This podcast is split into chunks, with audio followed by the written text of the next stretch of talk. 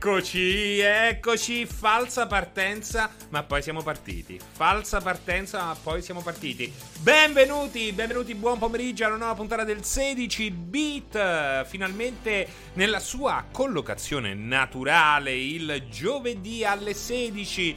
Eh, quindi nessuna sorpresa oggi se non gli argomenti che andremo a trattare. E uno si è infilato proprio all'ultimo, proprio al novantesimo, come si dice per rimanere in tema calcistico dal quale fuoriusciamo dalla pausa caffè di questa mattina in zona Cesarini. Cosa si è inserito? Naturalmente il primo argomento che vedete qui in alto nella colonnina infame, ovvero il nuovo State of Play di PlayStation, che non è uno State of Play qualunque, è uno State of Play che sembra andare un po' fuori dai canoni degli ultimi che Sony eh, ha utilizzato per raccontarci le ultime novità in ambito PlayStation. Intanto vi devo ringraziare, mi avete letto nel pensiero perché volevo fare una cosa che non faccio mai. Volevo dirvi, oh raga, Oggi ho proprio bisogno di un hype train. E mi è partito l'hype train. Già subito al 94%. Devo dire eh, grazie a tutti, grazie a tutti, grazie a NSR TV che si è abbonato per 26 mesi. Un aficionados. Ale Tolmezzo, Riox Synth. Poi chi c'è? Emilio P94. Grazie, grazie davvero. Uh, non me l'aspettavo, stavo lì per chiedervelo. Uh, naturalmente non vi chiedo tanto, però se uh, un, un, abbonamento è per voi fuori di testa e fuori da ogni logica, vi consiglio, vi invito a premere il cuoricino sotto in basso a destra dello schermo, un cuoricino nero che diventerà viola una volta che l'avete pigiato e vi consentirà di seguire il canale ufficialmente, quindi di avere un alert ogni volta che andremo live, oltre a sapere tutte tutte quelle che sono eh, le nostre dirette che andranno a comporre questo lungo palinsesto che da, da mane a sera eh, vi accompagna eh, così nelle vostre vite reali attraverso Twitch, palinsesto naturalmente gestito dalla redazione di multiplayer.it, del quale io faccio ehm, orgogliosamente parte. Eh, grazie a tutti, grazie a tutti, grazie a tutti quelli che si sono collegati fin da subito. Tanalla, Cane Carino, Priapo, Game Boy, Fire, Dexter, Disney, Walt Disney, Mattia Kindly, GM Kill, Alfio61, eh, poi chi c'è, chi c'è, chi c'è? Aponzio, figlio di Orionzio, fece una palla di pelle di stronzio. Eh, e poi c'è Lelonzio, fratello di Aponzio, il canale di Fabio, Fire Dexter, abbiamo già detto BD Silma, buongiorno anche a te, ehm, Bolla 91, dottor Valerio Scarwolf, siete già tantissimi, vi ringrazio, vi ringrazio, siamo intanto arrivati al secondo livello del live train, c'è Robby Bob 86 che parte subito con una lunga domanda. E andiamo a leggercela, andiamo a leggercela questa domanda lunghissima di Robby Bob. Ciao Francesco, per motivi di budget ho potuto comprarmi solo un Xbox Series S. C'è chi non si è manco comprato quella. Quindi, eh, complimenti, benvenuto nel mondo Microsoft. Con il seno di poi, devo dire che è stata un'ottima scelta, anche se la versione peggiore della X. Hai visto? Eh, eh. Con il Game Pass mi si è aperto un mondo, già una decina di giochi da completare. L'hard disk è vero che è da 512, ma alla fine io uso un gioco alla volta per non scaricarne tanti e non finirne uno. È vero questa cosa qua, eh? Ehm, nella sua follia c'è un, uh, un fondo di realtà. Se hai poco poco spazio. Forse il, avere poco spazio nell'hard disk insieme al Game Pass ti aiuta a concentrarti su determinati giochi, giochi che ti interessano di più. Altrimenti eh, te ne scarichi una caterva e chi non ha un span di attenzione sufficiente potrebbe non finirne nessuno. Quindi, Robby Bob, sono contento che tu abbia acquistato questa console. Sono contento, sono contento per te e soprattutto sono contento che tu stia facendo buon viso a cattivo gioco, a buon gioco, ma comunque a poco spazio sull'hard disk. Ciao, ciao a tutti, ciao anche a Zakor, HC, Simuz, buongiorno a tutti, soprattutto a Serino, uscito direttamente dagli anni 90. Um, BD Silma, sorry, mi farà vedere Silent Hill, Metal Gear Solid, Final Fantasy XX e GT 2050. BD Silma, io credo che tu conosca qualcuno all'interno di Sony perché è impossibile essere più precisi di così. Uh, perché gli occhiali da sole? È una domanda uh, impertinente questa, eh. Um, Fire Dexter, volevo sapere se per voi è il momento giusto di presentare ufficialmente Metal Gear Remake come fine evento Sony. Secondo me, sette, eh, secondo me eh, settembre è, è, un ottimo mese per annunciare la bomba. Um, allora, eh, evitiamo di fare nomi e cognomi. Metal Gear è il nome, Solid è il cognome. Evitia- evitiamo di fare nome e cognomi. Silent è il nome, il cognome è Hill. Al momento questa roba qua è come se non esistesse. Eh, I rumor sono di scarsa qualità. Ora non dico che non esista nulla di tutto questo, anche se personalmente ritengo che eh, sia più probabile un prodotto horror eh, concesso da Konami che il ritorno di Metal Gear. Che poi, ma come ve va? Come ve va? Ma come ve va de sognare un Metal Gear senza Kojima? Ma io non lo so, è come dire ora ma perché non fanno. Non lo so. Perché non, perché non, esce un nuovo quadro di Van Gogh, però fatto da qualcun altro? Eh? È una follia. Eh, ciao Farmer Grigori. Eh, Serino che ti aspetti da Sony. Eh, ora entriamo nel dettaglio, come mi piace dire. NSR TV, grande Francescone Nazionale. Ho provato Non Me Sky, ma ho giocato prima d'ora e così da nulla ho già incontrato una bella tempesta di ghiaccio. Stupendo, lo continuerò alla grande. Io eh, provengo proprio da una partita di Non Me Sky, perché è uscita ieri, se non sbaglio, ieri in tarda serata la nuova espansione. Ehm, ve ne voglio parlare. Ehm, ero indeciso un po' su quale versione eh, continuare, se quella PC o quella console. È uno di quei pochi giochi che preferisco giocare su console, tra l'altro, eh, per l'HDR che non funziona su PC, ehm, per tutta una serie di, di, cose. Insomma, preferisco PlayStation per quel che riguarda Non Me Sky.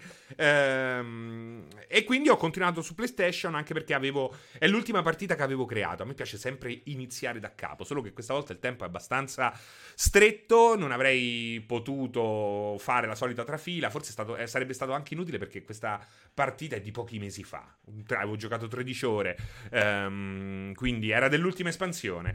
E, e, quindi ho iniziato, ho anche trovato, ho appena trovato il primo avamposto, questa novità, queste piccole cittadine, questi villaggi di frontiera che è possibile gestire, ma sono indeciso perché dici, da una parte dici, cazzo l'ho trovato, mm, lo, lo faccio, è il primo, chissà quando trovo il secondo, il primo te lo serve su un piatto d'argento, però dall'altra dico, ma è il migliore che troverò? Non è che poi mi, eh, mi, mi, butto su questo, su un pianeta bastardissimo con delle sentinelle che stanno sul piede di guerra anche senza villaggio, eh, sono proprio una roba insopportabile. Eh, e quindi ho questa indecisione. Per il momento ho parcheggiato lì accanto, sono entrato in due o tre ehm, edifici e, e, ho spento per venire qua a parlare con voi eh, nel 16 bit. Ciao Bolla91, grazie per i trifogli e anche un grazie a Marwanaka Mathematics eh, e Mauro Mina Power per l'abbonamento.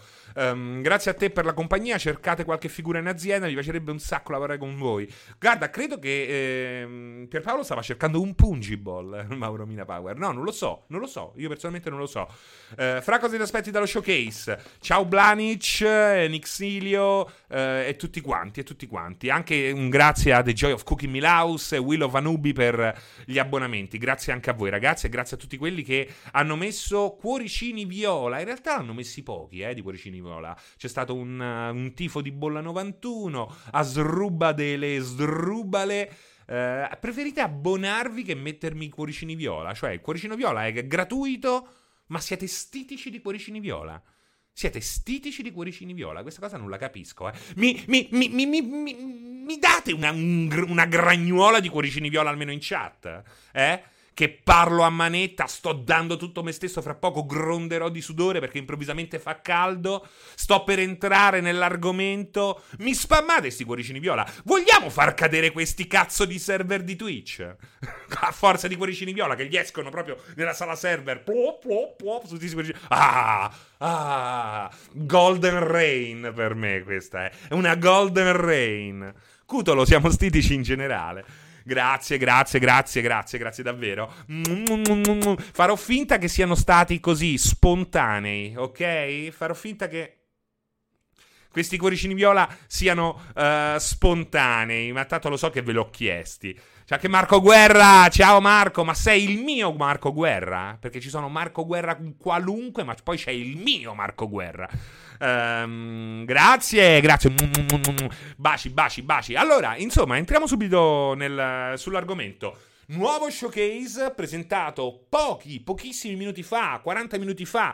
È uno showcase diverso, diverso dal solito. Guardate anche il logo. È tempestato di diamanti sto logo. Avete notato che... Eh, ciao Marco! Salutami anche Serena. Salutami anche Serena. Eh, lo vedete che è tempestato di diamanti sto logo? Eh, ma sapete che cosa vuol dire quando si tempestano dei diamanti i loghi?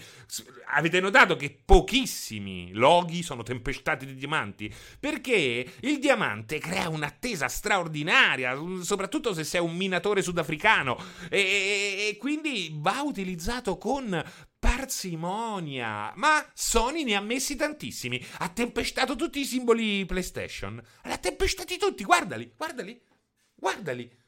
E poi sono 40 minuti. E poi non è che hanno detto vi parliamo di...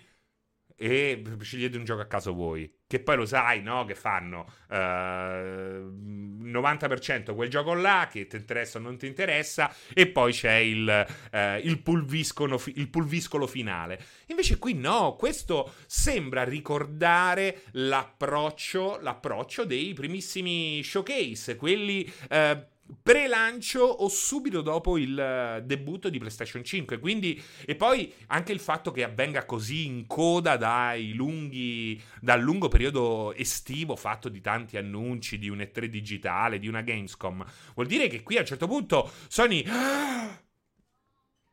ha preso il fiato e ora è pronto a, è pronta a darci delle belle notizie. C'è anche un'altra cosa che mi fa ben sperare. Allora, io devo ammettere questo: non so proprio nulla. Non ho sentito Sony, eh, poi lo sai, lo sapete come sono. Mi amano, poi mi odiano, eh, mi, amia, mi amiano e poi mi odano. È così, è così. Eh, ma per questo è la natura del mio mestiere. Non lavoro per loro e quindi eh, lavoro per me stesso e a volte mi scappa qualche parola di troppo, ma lo faccio per voi, non per ricevere eh, le granaglie. Quindi mi va bene anche così, ma non so nulla. Poi non è che ci sono i viaggi, i press tour dove capti qualche cosa, dove eh, fai la domanda, hai l'amico. Eh, insomma, eh, ma le parole di troppo ce l'hai pure con noi. Ma questo è il, la dura legge eh, della schiattezza e della schiattezza, della schiettezza e della schiattezza. Um, insomma, eh, non so nulla, quindi non ho nulla da anticiparvi, nemmeno posso io sapere e, far, e fare il finto tonto ehm, così, eh, prospettandovi chissà quali annunci.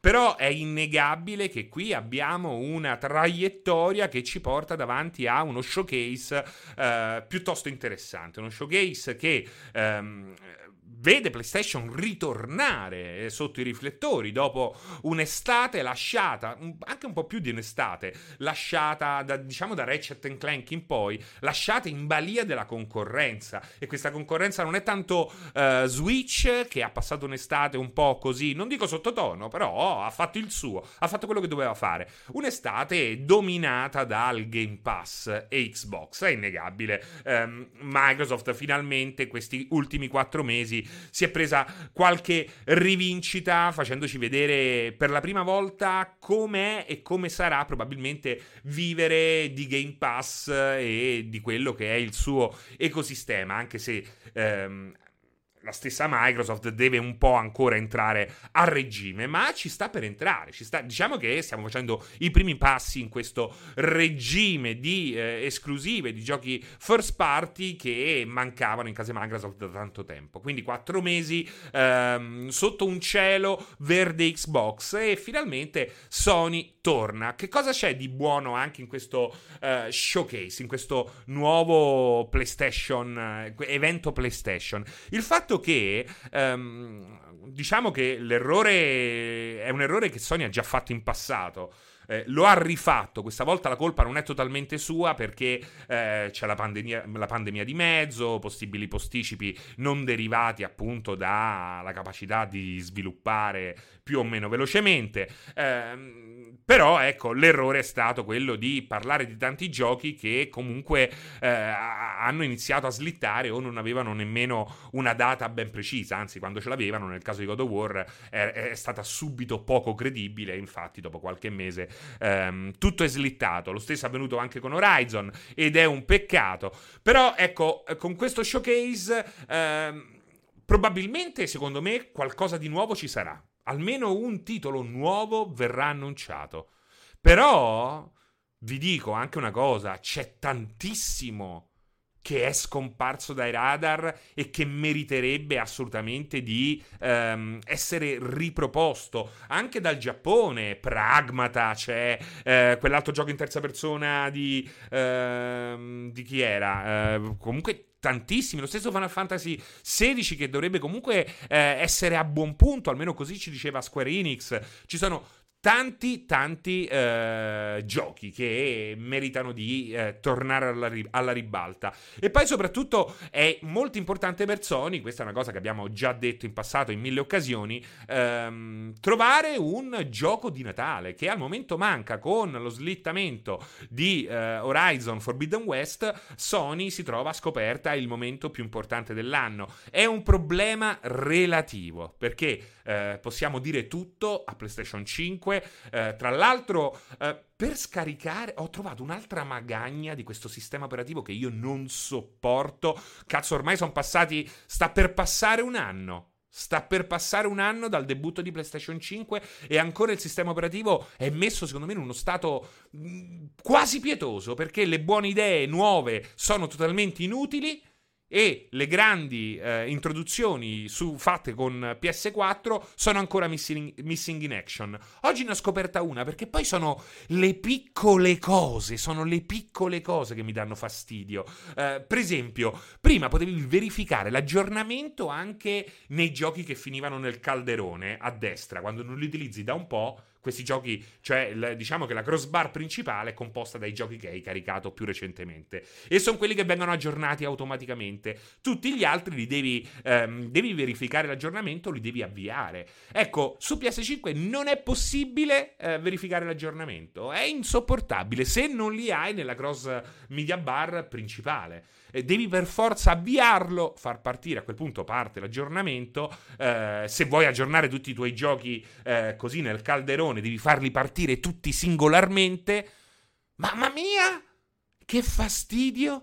Dannazione. E porca puttana, eh, io dico sempre che il sistema operativo di PlayStation 5 ha sempre un passaggio di troppo e eh, hanno modificato la lista dei gruppi, la lista amici, aggiungendone uno ulteriore. Perché ti dice adesso se vai nella lista amici, se vai nella lista eh, chat, ti dice sempre, ti dà sempre l'opzione se vuoi eh, tutte le chat attive. Eh, ce l'hai sempre, non è che se lo ricorda e poi puoi cambiare. Ce l'hai sempre, proprio perché devi sempre. Cioè, questa chi si occupa del, mm, del sistema operativo di, uh, di, di, di, PlayStation 5 c'ha sta fissa. Invece di fare le cose con due passaggi come era prima, ne deve fare con quattro. Ed è una grandissima scemenza. Una grandissima scemenza.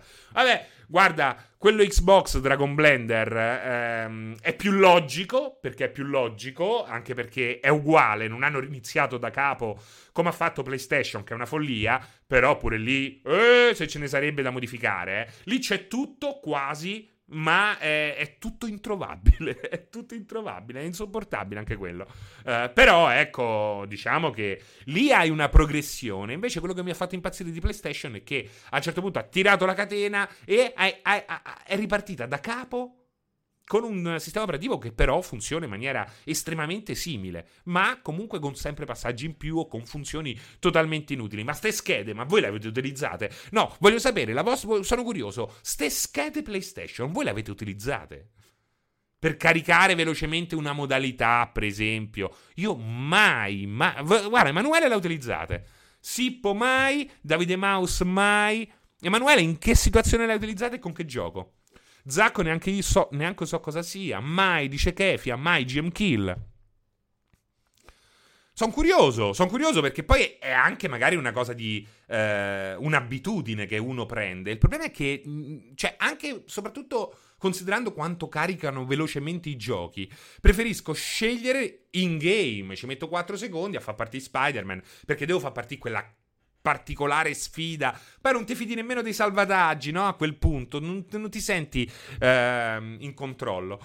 Emanuele, Ratchet Clank, ad esempio, per capire dove stesse un bullone d'oro. Ah, vedi? Vedi? Questo è, vedi, che è proprio un hint. Diciamo che è una, un altro utilizzo che non è quello di avere shortcut su determinate ehm, posizioni.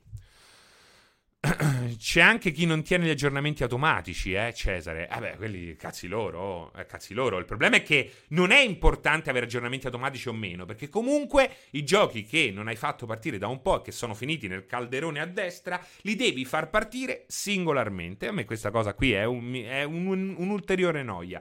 Ma torniamo allo showcase. Perché è estremamente importante questo showcase? Ma ve lo dico subito, miei elefantini azzurri. Ve lo dico subito.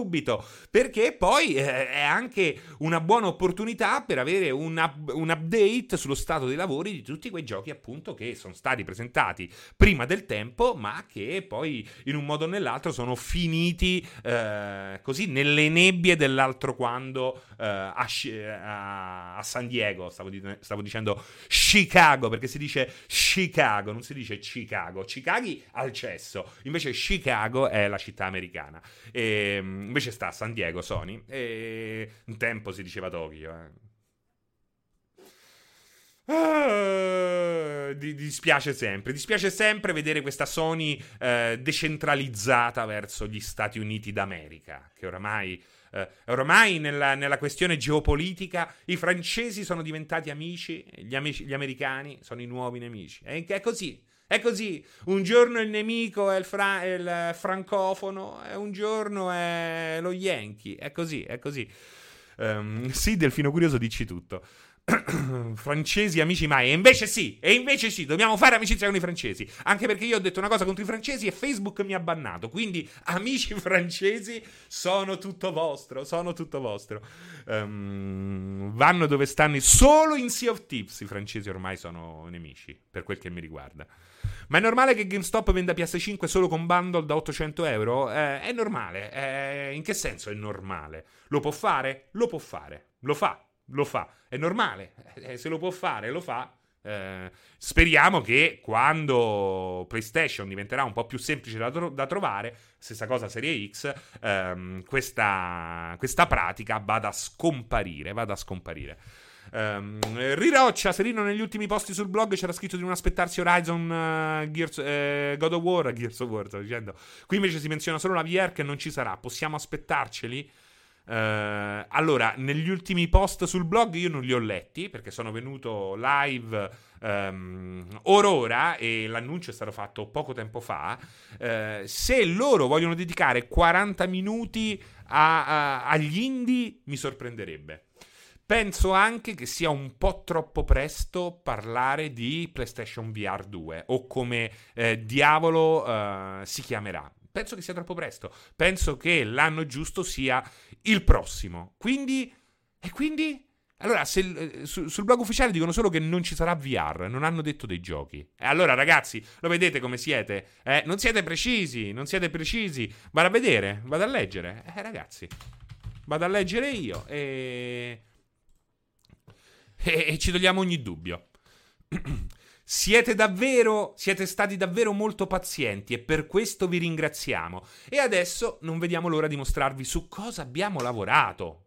Loro. Quindi first party probabilmente, perché ragazzi il, dettaglio, il, diavolo si nasconde nei dettagli. Sintonizzatevi giovedì prossimo il 9 settembre alle 22 per un'anteprima sul futuro di PlayStation 5. Lo showcase durerà circa 40 minuti e includerà aggiornamenti dei PlayStation Studios. Eh ragazzi, sono quelli, eh? E alcuni tra gli sviluppatori più creativi dell'industria per i giochi in uscita durante le vacanze e oltre. E rimanete, è proprio quello che stavo dicendo, quindi andare a colmare intanto il buco natalizio, o meglio, il buco che si è formato con lo slittamento di Horizon, di Forbidden West, tra il Black Friday e il Natale.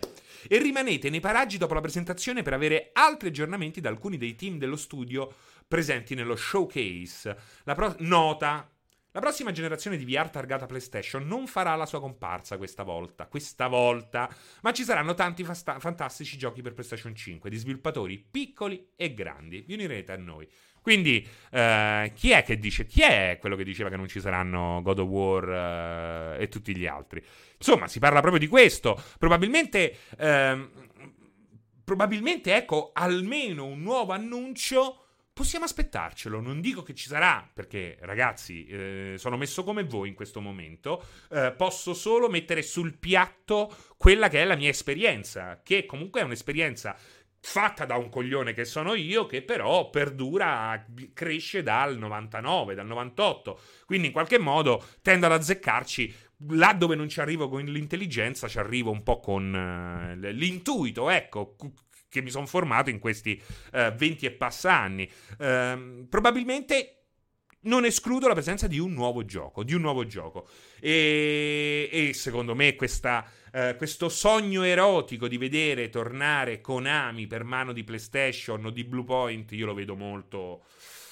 Ragazzi, lo vedo molto... poco credibile, eh più credibile, ripeto, come ho detto all'inizio, eh, un horror Konami, Silent Hill, piuttosto che un Metal Gear. Tra l'altro, Metal Gear, secondo me, m- meglio che nessuno lo tocchi. Meglio che nessuno lo tocchi. Il coglione o l'esperienza perdura dal 99? Beh, il coglione perdura dall'80, quindi è l'esperienza dal 99. e quindi la bomba natalizia quale? Eh, ragazzi, non lo so potrebbe, eh, non lo so, non lo so, dobbiamo deciderlo insieme. Io po- a volte sono presuntuoso e antipatico. Perché ho delle informazioni, perché sono sicuro di quel che dico. Oggi sono semplicemente eh, una, una, persona qualunque. Eh, dobbiamo decidere insieme eh, eh, quale potrebbe essere. C'è qualcuno, secondo voi, che col tempismo potrebbe riuscire a completare i, i, lavori in vista di Natale. Potrebbe essere Square Enix con Final Fantasy. Final Fantasy a novembre, è eh, certo però è strano, eh, non hanno... Allora, Final Fantasy è strano, perché Final Fantasy è arrivato, è stato annunciato quasi come se fosse un gioco comunque a tre quarti dello sviluppo. Riccardino Fuffolo dice Last of Us Director's Cut, che potrebbe non essere una, sc- una scemenza, eh potrebbe non essere una scemenza uh, The Last of Us um, remake. Devo dire che eh, mi, mi, non mi dispiace, non mi dispiace. Super Seducer Sony Christmas Edition. Final Fantasy VII Remake arriverà su Xbox, secondo te? Eh, a un certo punto, secondo me, è molto probabile. È molto probabile. Quindi la coglionaggine batte l'esperienza in durata, almeno. Dice Anto, sì. Questo è un dato di fatto. Um, voglio il pianello e Pierpa di nuovo per uh, Super Seducer 3. Serino Stalker 2 ve lo faranno provare? Immagino di sì, immagino di sì. Poi lì c'è questo grosso punto interrogativo, eh. Final Fantasy XVI, Gem Kill, eh, progettatia insieme a Pragmata, uh, Hero of the Many. Uh, quello è uno di quelli che dicevo prima, che sono scomparsi eh, si sono intravisti e ecco, Projectatia, Pro- qual è quello che hanno fatto vedere l'altra volta? È Projectatia, no? Adesso scusate che questi qua è Projectatia di Square Enix. Secondo me un Projectatia non è o adesso Forspoken si chiama. si chiama Forspoken, ok? Uh, Forspoken non è peregrina eh, come idea. Avere un Forspoken, perché Forspoken, e ve la butto là, ma già durante la presentazione ve l'ho detto, ve lo dissi, ve lo dissi. Eh, Forsp- ah, è confermato nel 2022. Ah, allora non si può dire Forspoken. Perché Forspoken, eh, devo dire, mi dà, eh, mi dà l'idea di un titolo molto bello, ma comunque litigarello. Che cosa vuol dire questa cazzata che vi ha detto Serino? Eh, è semplicemente il fatto che sembra un gioco fatto per arrivare il prima possibile. Questo non vuol dire che sia un gioco brutto, però che abbia la densità di un... Siete pronti? Di un Infamous Second Son, che è un grande gioco, eh? Solo che è un gioco che doveva arrivare, aveva una scala, una grandezza che era classica del gioco che eh, ti va a riempire quel buco post lancio eh, e quindi mi interessa molto questa roba qua mi interessa molto perché eh, non sarebbe male non sarebbe male hai visto no? avete visto Second Son com'era? ve lo ricordate? bello però compresso, giusto, che ti fa vedere il graficozzo, però c'è più, c'è, c'è più next gen di quanto c'ha un titolo di lancio, un Killzone, il Killzone di PS4. E però, naturalmente, per ovvi motivi, per arrivare in tempo, per essere super pulito, per riempire quel buco, eh, insomma, secondo me Forspoken, anche se è stato perché pre- se è previsto per il 2022, magari per inizio 2022, eh, potrebbe comunque essere un gioco che arriverà abbastanza presto, perché Final Fantasy XVI, anche se effettivamente c'è questa stranezza di avere un Final Fantasy presentato presentato quasi come se fosse veramente in procinto, in procinto secondo i, i, i canoni di Square Enix, eh, in procinto di uscire. Però è impossibile, cioè sarebbe una bomba troppo grande. GT, io di GT7, il problema di GT7 è che io non mi fido di polifoni.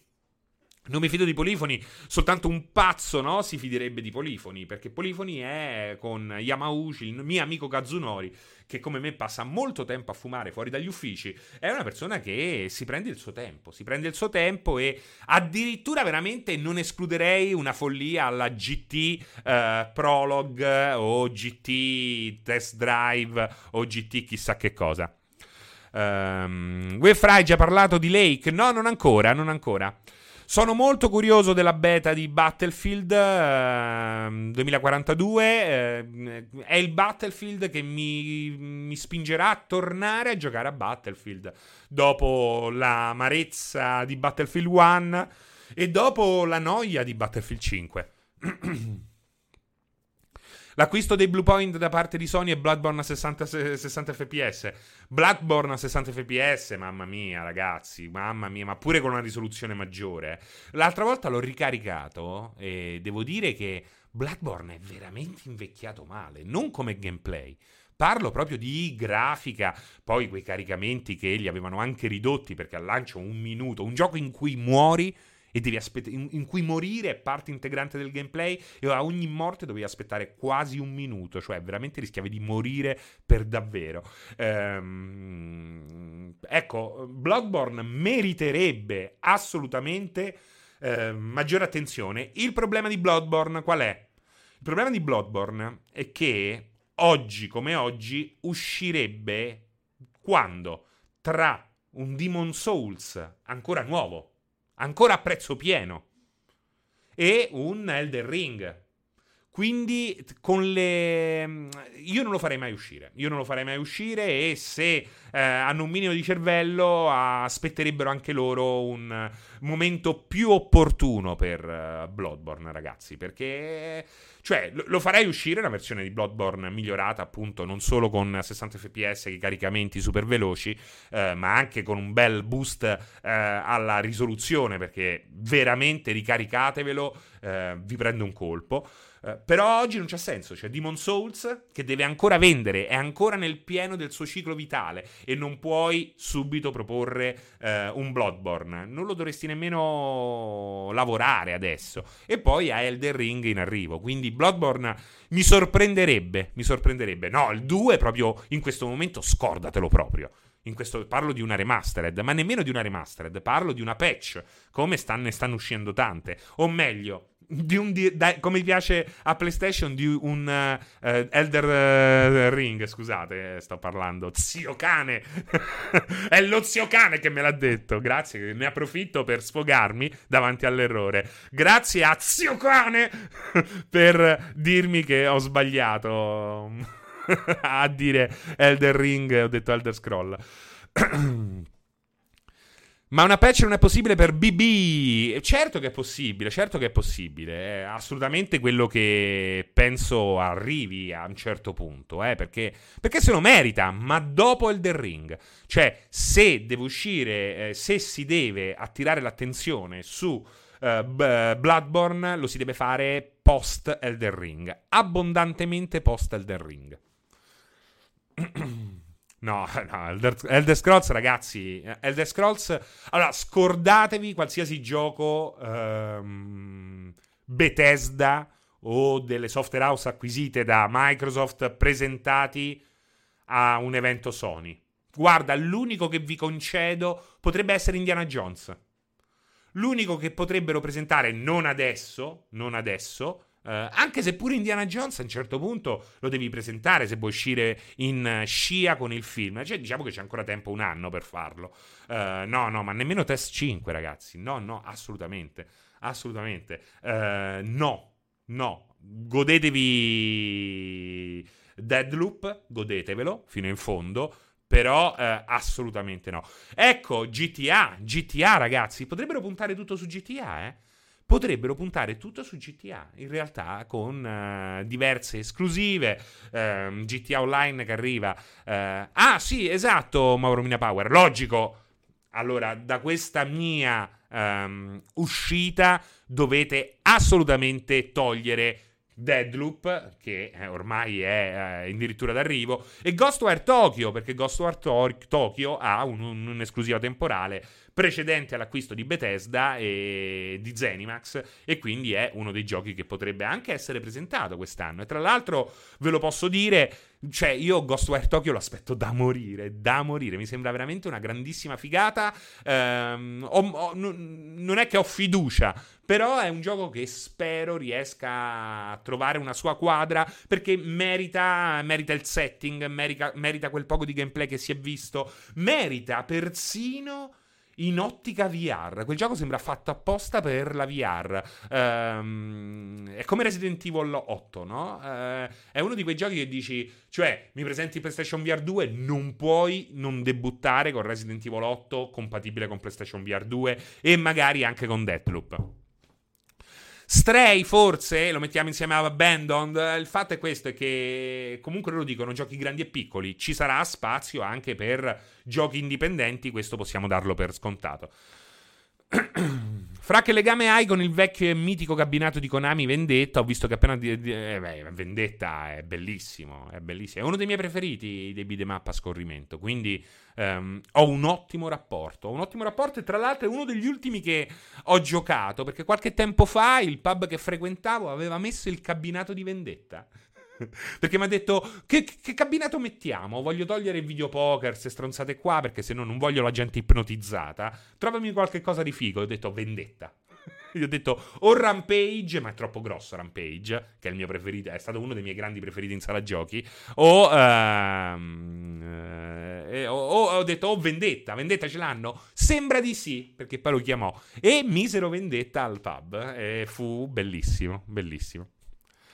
Uh, secondo me Forspoken lo rivediamo comunque, eh, come ho detto. Data di uscita di Gran Turismo 7 ci credo molto molto poco. Ci, ci credo talmente poco che Polifoni Digital potrebbe veramente uh, giocarci lo scherzo GT Prologue. Sarebbe una veramente uh, una sorta di evirazione per me, eh? quindi speriamo di no. Il Holobrain, assolutamente. Il multiplayer di The Last of Us 2 è assolutamente eh, probabilissimo che possa comparire. Che poi dicono un, un'esperienza cinematica competitiva. L'hanno chiamato così. E questo mi ha, mi ha attizzato un po'. Eh, mi ha attizzato. Devo dire che ehm, ridurre The Last of Us a un PvP classico Mamma mia, eh. sarebbe la tristezza come è stata un po' la tristezza eh, il, l'online di Red Dead Redemption, che speriamo, ma è troppo tardi, ma non è mai troppo tardi, ehm, possa eh, maturare nel tempo e diventare qualcosa di ehm, più lontano da quel che avviene in, in, GTA Online. Ci stanno provando, la direzione è giusta, ma mancano dei passi essenziali. Um, vado a casa di Kazunori Yamauchi e lo prendo a pizzicotti finché non fa uscire GT7, dice Lorenz. Um, sì, il pubblico è di quel tipo lì, non è un'accezione né positiva né negativa. Che cosa? Giorgio Poveracci, che cosa ha detto il nostro amico Giorgio? Uh, non lo, non, non, ha chiesto della data, me lo sono perso. Shabby o oh, Sbabby the Grunt. Incredibile come in qualche anno Microsoft sia passato da un deserto di esclusiva ad una quantità infinita come nei prossimi anni. Fable, beh, eh beh, è logico, ragazzi. A parte che eh, sembra tutto tantissimo quando parti da, non dico zero, ma da due e tre. Eh, però è, è, assolutamente rientrata in corsa. Ma poi non è solo quello, eh. c'è tutta la, la questione Game Pass, ragazzi. Eh, eh c'è cazzo da fare. Eh, capisco chi preferisce comprarseli, capisco tante cose, capisco i dubbi sul futuro dell'industria. se, questo, se questa industria passerà a questo modello di business. Ma tanto è inutile che ci prendiamo in giro, così sarà. Però non si può negare che il Game Pass sia un game changer, eh, c'è poco da fare. Eh, un po' come il Green Pass, un po' come il Green Pass. Um, ho comprato pure mia sorella, ci mancherebbe. Ah, ha, no, ha comprato pure mia sorella, ci mancherebbe. Annunceranno la Uncharted Collection per PC? No, no, Wario, io non credo proprio che in un PlayStation Showcase ci sia tempo di annunciare una roba del genere che se esiste arriverà in sordina o con un marketing prettamente online come è stato fino adesso con tutte le uscite eh, PC di Sony PlayStation. Però è credibile quella roba là, eh. Ora, se lo mettono a 30 euro al mese, non lo so. Eh beh, grazie al cazzo. Eh. Pure se ti rapiscono nonna per ogni gioco. Ti rapiscono un, un, parente per ogni gioco che scarichi. Eh, non lo so, eh. Però, ecco, non è escluso che possa esserci un aumento. Non è escluso che possa esserci un aumento. Ma questo non andrà mai oltre. Sarà sempre agganciato a Disney Plus e Netflix e queste cose qua. se mi rapiscono la suocera, mi abbono a vita 30, 32 euro al mese, però è la Xbox Series X. Beh, questa è il, l'offerta più recente. Jump dice: Non penso neanche io. Uh, annunciano un nuovo Uncharted Collection per PC. Peccato perché dal 2015 sto ancora aspettando di giocare Uncharted 4. Cioè, io non penso che uh, la collection sia poco credibile. Penso che sia anche piuttosto credibile. Non penso che però utilizzino questo showcase per parlare di quella roba là. Assolutamente no. Uh, senza il Game Pass non avrei mai provato Ori, dato il genere non troppo nelle mie corde, che è diventato uno dei miei giochi preferiti di sempre, dice Sbabbi. Um, a Seri, ma per farsi il Game Pass ci vuole il Green Pass? Uh, no, no, no, no, no. Quindi chi è contro il Green Pass può tranquillamente farsi il Game Pass. Tra l'altro, non so se l'avete notato, ma la quantità di giornalisti che parlando di Green Pass dice per sbaglio Game Pass sta salendo sempre di più. Ora io non sono mai abbastanza veloce per eh, riprendere la cosa, perché è un errore che non ti aspetti, ma dal vivo l'ho visto almeno due volte e altre due errori li ho visti postati sui social da altre persone. Quindi almeno quattro volte è successo che il giornalista, ma anche del TG1 o comunque delle reti ammiraglia, un tempo si chiamavano così, ehm, eh, hanno sbagliato, hanno sbagliato e fa ridere, no? Perché parlano di, parlano di Green Pass dicendo Game Pass e fa ridere, fa molto ridere. Speriamo, speriamo non bisogna aspettare troppo. Idem per The Last of Us parte 2 su PC. Beh, eh, secondo me lì ci vorrà ancora molto tempo eh, per The Last of Us parte 2 su PC. Il tempo che ci vuole per arrivare il Green Pass, ti sei fatto tutta la libreria. Il tempo che ci vuole per arrivare il Green Pass, ti sei fatto tutta la libreria. Non ho capito un cazzo, David Copperfield, anzi, David Copperfield, eh, però veramente ti abbraccio forte e duro.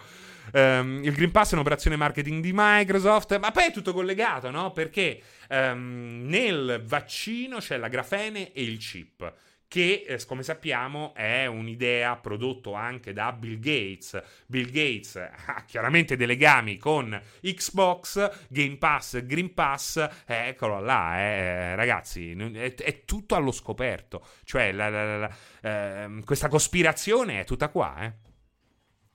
Il Game Pass mi sta regalando ore e ore di gioco di, a Crusader Kings. Bill, Billy Cancelli, esatto. Il chip è per, è per, i tre mesi gratis del, per i tre mesi gratis del Game Pass, dice Takagi o Takagi. Taka, come ti preferisci? Takagi o Takagi? Un po' è Takagi sotto, eh.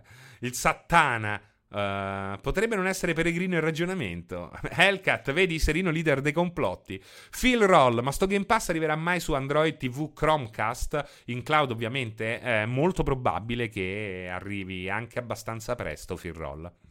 Potremo giocare al Game Pass uh, sul palmo della mano. Sul palmo della mano è sottile. Tutto torna, si chiude un cerchio, dice Disney. Jim Kill, non spoilerarmi Lake, che sono uno dei due stronzi che lo ha preso al day one. Fra, dice Freddy Krueger, ma sta patch next gen per The Witcher 3 mi sto tenendo in stand by i DLC. Eh, ma avete visto, no? Che cosa sta succedendo in casa CD Projekt? Hanno chiappato un sacco di persone per lavorare a Cyberpunk.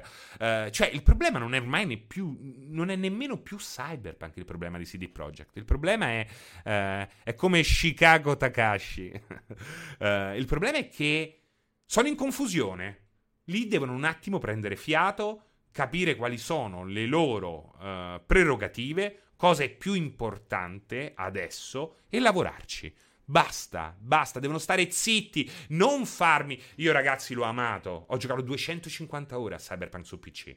Ray tracing tutta a palla, goduria proprio vera, anche se il gioco è imperfetto, quello che cazzo volete, eh, potete dire quello che volete. Io mi ci sono divertito da morire e, eh, come ho sempre detto, non va messo a fianco a The Witcher 3, va messo a fianco, cioè Cyberpunk 2077 è quello che è stato The Witcher 1 per CD Projekt. Quindi c'è, tutta la, c'è tutto lo, il tempo e la possibilità di crescere in futuro. E come eh, debutto problematico, con eh, parole eh, sporche, menzognere, quello che volete, come debutto io lo trovo che al di là di tutto, al netto di tutti i problemi, sia un più che discreto di debutto e poi hanno fatto un lavoro nella, um, nel setting che è assolutamente fuori di testa.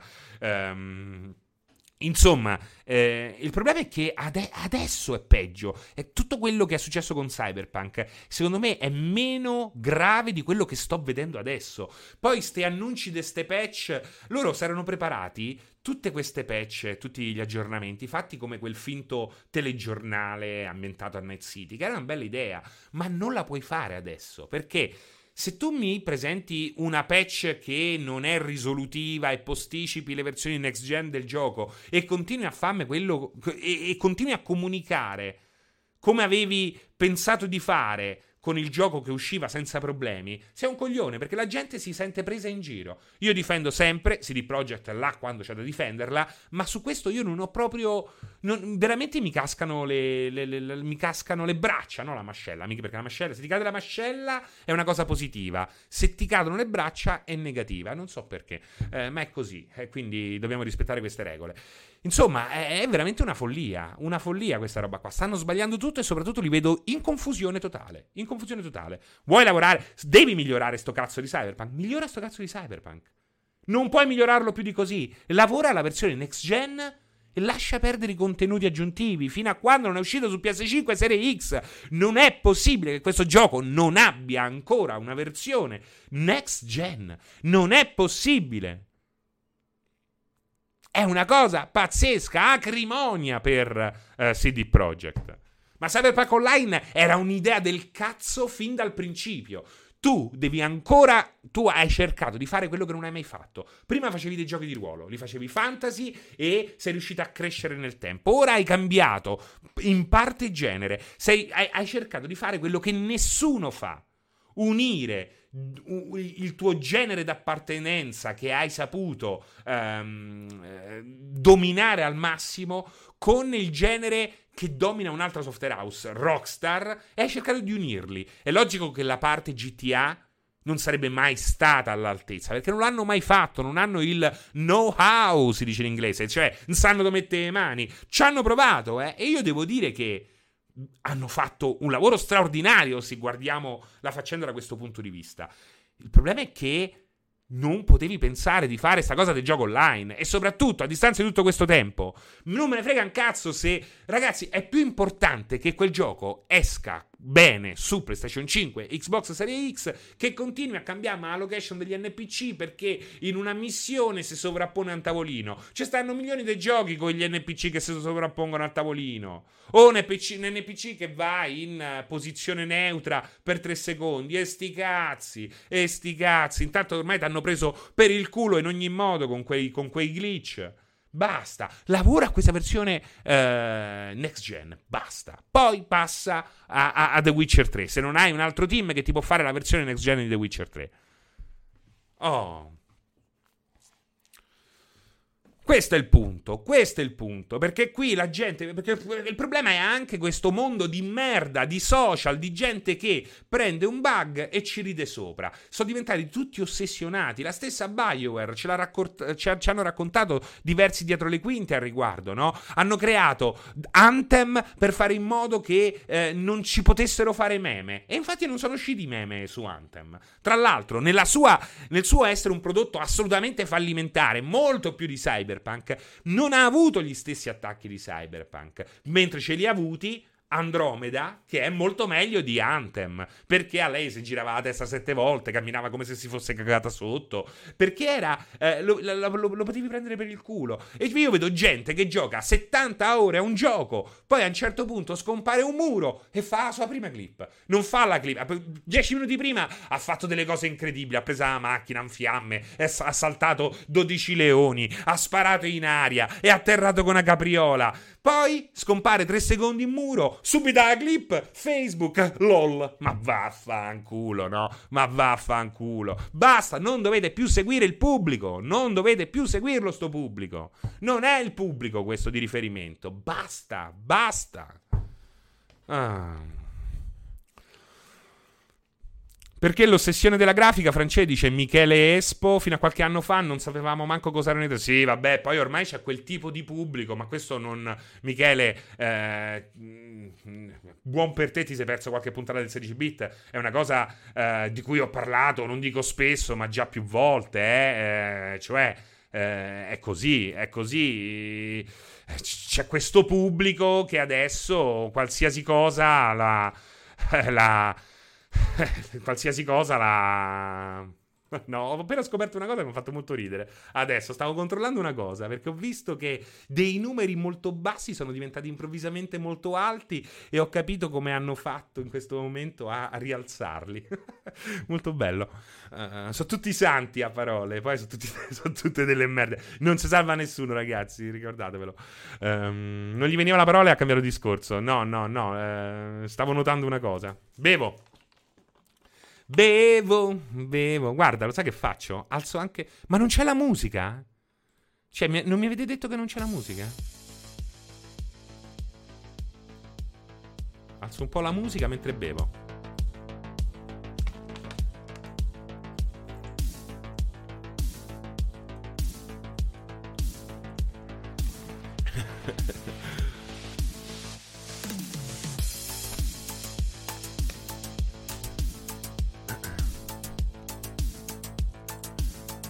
Bevo un altro po'.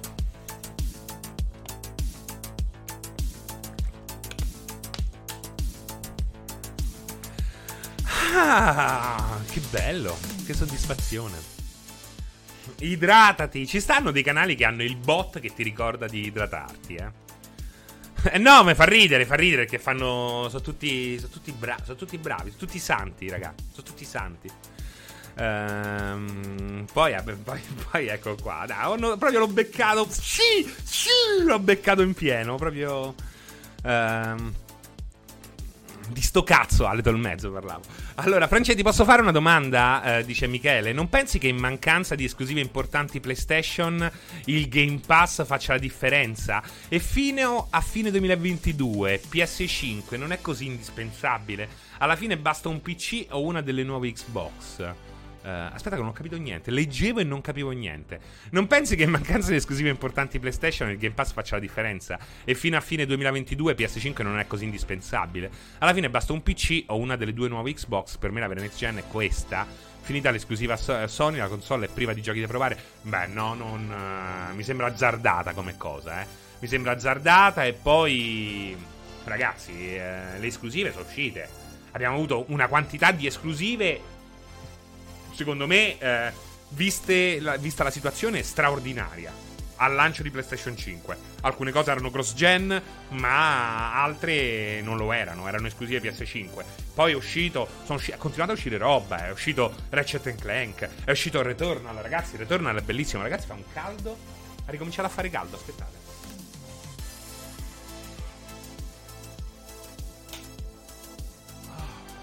Ah, fa un caldo. Ha ricominciato a fare un caldo pazzesco. Ah, buh, fresco, fresco. Pure troppo. Va, teniamolo così. Rischiamo, rischiamo. Eh, cioè, a livello di esclusive, PlayStation, PlayStation 5 è addirittura meglio di PlayStation 4 fino adesso, secondo me.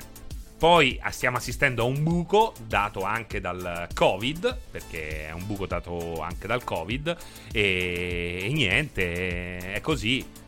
È così, eh, però fino adesso non c'è niente di cui possiamo lamentarci e non mi pare che non escano altre robe su PlayStation 5 se non escono i soliti noti. Assolutamente no, assolutamente no. Uh, escono tutti, terze le terze parti escono praticamente tutte, poi ci sono quelle che non escono perché poi Xbox cioè, non è che The Ascent non è uscito su PlayStation 5 perché non volevano farlo su PlayStation 5. Non è uscito su PlayStation 5 perché Microsoft gli ha detto quanto mi costa portarlo uh, su uh, Game Pass in esclusiva Xbox. Semplice, è quello. E, e non è l'unico, no?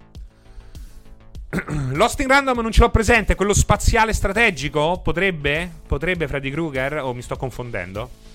Ale Tolmezzo, Returnal spettacolo, sono rimasto sotto, peccato che non riesco a passare il secondo boss. Bellissimo, cioè, Returnal è proprio bello. Returnal è proprio bello ed oltretutto è anche l'antitesi di tutto quello che sta facendo, ha fatto negli ultimi anni Sony. Cioè è il gioco AAA, tutto gameplay non c'è la cinematica, non c'è l'approccio open world, non è il classico gioco Sony che quando è eccellente è eccellente, ma eh, a ben guardare poi alla fine eh, è come quelli che tra l'altro, durante l'altra volta abbiamo parlato di Far Cry 6. Dico, vedo su Far Cry 6 una, una gragnuola di, eh, di accuse. Alcune giuste, eh, per l'amor del cielo. Poi la, le stesse persone che dicono ah che palle Far Cry, ah che palle Ubisoft con i, soliti, gio- con i soliti giochi, con i soliti, soliti open world e poi applausi scroscianti per Ghost of Tsushima che ho adorato, ho adorato. Ma oltre l'ambientazione, ma che gioco è? Oltre l'ambientazione, che gioco è? È inferiore a qualsiasi Far Cry recente. Non parliamoci chiaro ha un buon combat system. Un combat system decente, interessante, semplice. Ma, raga, è, è quello. Parliamo, parliamo, del gameplay. Allora, tu mi dici che schifo Far Cry 6 e ci posso pure stare. Ma poi, cazzo, ma vogliamo parlare del gameplay di, di, di Ghost of Tsushima che io ho adorato? Non il gameplay, il prodotto completo. No, perché a quel punto mi dà un po' fastidio, no? Che si faccia. Ehm, che si adoperino dei pesi e delle misure diverse a seconda delle simpatie. Eh. Ma Deathloop esce solo su Steam o anche sull'app PC Xbox? O immagino niente Game Pass PC, giusto? Uh, allora, Genesis Noir ancora non l'ho giocato, ho promesso di giocarlo. Deathloop, uh, lo sai che non ho seguito per niente l'arrivo di Deathloop? Ehm, quindi non te lo so dire, dovrei andarmelo a, a, a, vedere, ma sicuramente si trova abbastanza. È PC, eh, lo so, lo so, PS, per il momento è PS5 e PC, poi uscirà anche su Xbox. Però eh, è probabile che possa uscire in uh, versione PC anche sul Windows Store e non solo, e non solo su, su Steam, ecco. Non pensi che sia solo una questione di percezione? No, eh, c'è anche un problema. C'è anche un problema legato a Ubisoft. Quindi, come vedete nel titolo, io avevo messo l'enigma Ubisoft perché ehm, sto curando Far Cry 6. Ho giocato 6 ore a Far Cry 6. Ho scritto un uh, eh, 15.000 caratteri su Far Cry 6 abbastanza di recente questa settimana. Eh, no, mutandina, mi fa piacere che me la facciano a me la domanda, però a volte, eh, non, non, forse a volte è meglio che utilizzino Google. Um, cioè, insomma, mi dispiace che ci sia veramente questo attacco a testa bassa continuo su Ubisoft che in parte se lo merita e in parte no. Cioè, Far Cry 6 è come il 5 ma anche come il 4. Il 3 poi è innegabilmente un buon gioco da ogni punto di vista come lo è il 2, anche se per motivi totalmente diversi. Il primo l'ha fatto Crytek e non lo contiamo. Um, vedi, Passerotto dice Far Cry 6 è davvero brutto. Io questa roba qui non la capisco, non la capisco proprio, non riesco proprio a capirla. Non riesco veramente proprio a capirla, Passerotto. Cioè, posso capire che stufi, non stufi, che abbia stufato, che ci siano delle cose che non ci piacciono, ma non si può dire che è brutto. Non si può proprio dire quello che, di, che dire che quel gioco è brutto. Capito? È un gioco che giochi dopo 8 ore di lavoro e puoi solo goderti un po' d'azione. È, è, sì, e magari comunque non è un'azione assolutamente eh, depensante. Perché poi alla fine cioè, c'è un c'è un, uh, un impegno. Non si può dire che Far Cry è fatto senza impegno. Che magari l'impegno si, eh, sia stato posto sugli elementi sbagliati. Questo si può dire. Perché poi a quel punto. A quel punto ditemi, cioè, ma chi pensa che Far Cry 6 sia un prodotto brutto, orrendo? Cioè, ma che cosa vi aspettate da, da, da, da cosa, come lo vorreste Far Cry? Posto che abbiamo capito quali sono. Scusate, questa qua potrebbe essere una cosa importante.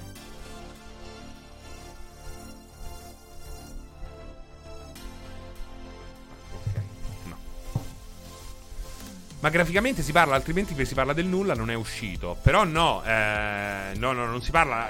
Si parla anche graficamente. E secondo me anche quella è una follia. Con la gente che dice è più brutto del 5. Mi sembra proprio una cosa incredibile. Seri per me è brutto da vedere come mood e tutto, non mi ispira, mi sembra la solita cosa rifatta pure male. E qui ci siamo, cioè ci siamo che sembri la, co- la solita cosa rifatta pure male. Ma come pensate di poter svecchiare il franchise? Voglio sapere questo. Allora, secondo me il franchise ha un problema. Che non è il setting, perché è un elemento che lo contra- contraddistingue. Non c'è cazzo da fare. Il, l'elemento che contraddistingue Far Cry è proprio il setting mezzo tropicale. Secondo me la grafica va più che bene così. Anche il prossimo, se alzano leggermente il dettaglio, mi andrebbe comunque bene. Perché secondo me graficamente quel gioco è bello. E non è che ho giocato a due giochi in croce, eh, ragazzi. Eh, gioco dal 1986. Per svecchiare deve tornare alle origini per assurdo. Ma quali sono queste origini? Cioè, quali sono le origini?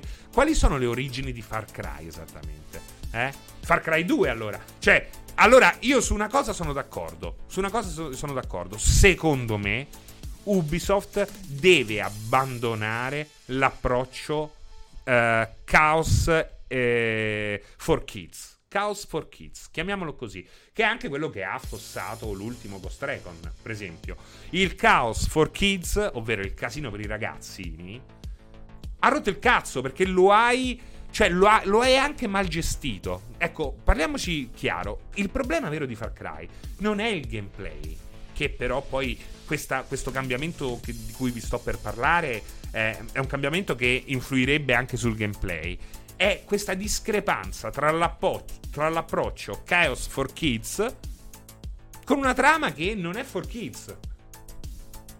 C'è questa discrepanza che, è, che troviamo anche in un... Uh, troviamo anche nel gameplay, perché da una parte hai um, tutta una serie di idee che danno un approccio di libertà e di credibilità al contesto e dall'altra prendo per esempio ehm, prendo come esempio Far Cry 6 abbiamo il cane sulla carriola e il coccodrillo magli- con la maglietta ecco questa roba qua è veramente il problema è che i kids li fanno fare i money il Sandro Lopez ed è giusto pensarla così però se andiamo ad analizzare la cosa da quando il gioco uh, ha preso questa strada, uh, non è che ha incendiato le classifiche.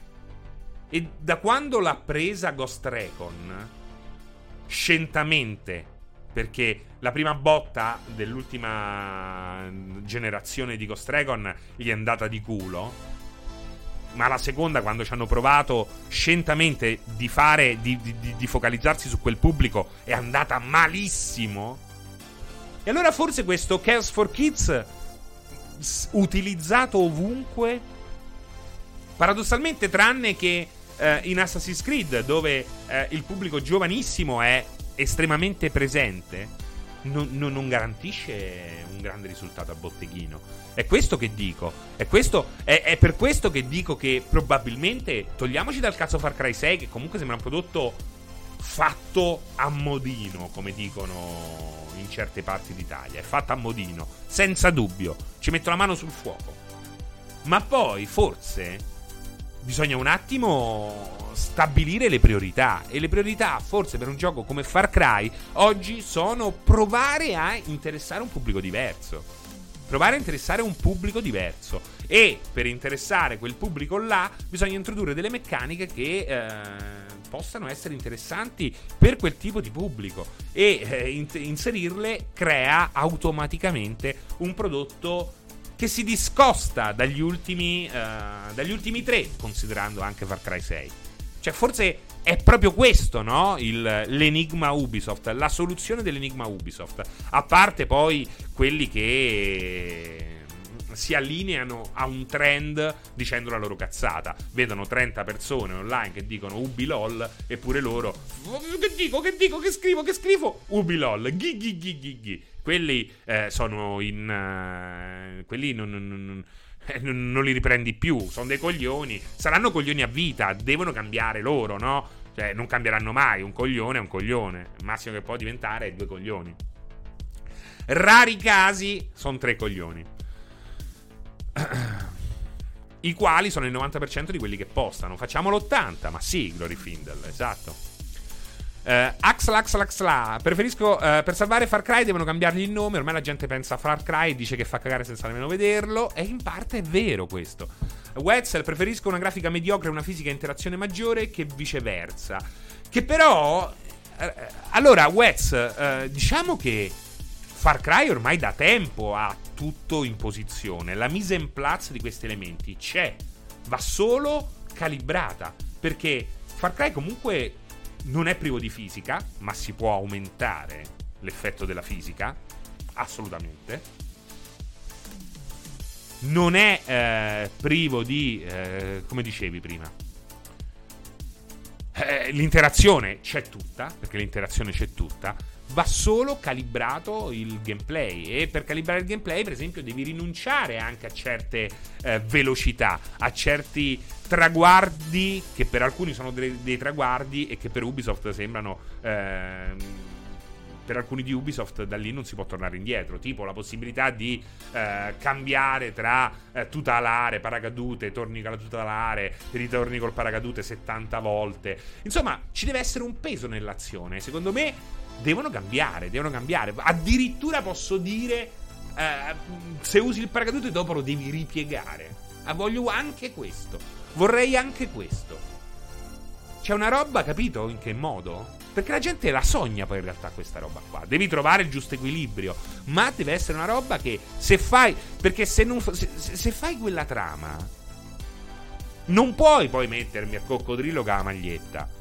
O meglio, me ce lo puoi pure mettere. Però c'è un problema. Perché se io. Quando io posto una cazzata su Facebook, perché scrivo un sacco di cazzate, la gente ha, ha, ha la mal- malagurata idea di seguirmi. Cioè, alla fine qualche like lo faccio. Ma ormai con i giochi Ubisoft sto, faccio gli stessi like che faccio con Oberasli de Deadmau. E cioè, questo fa riflettere.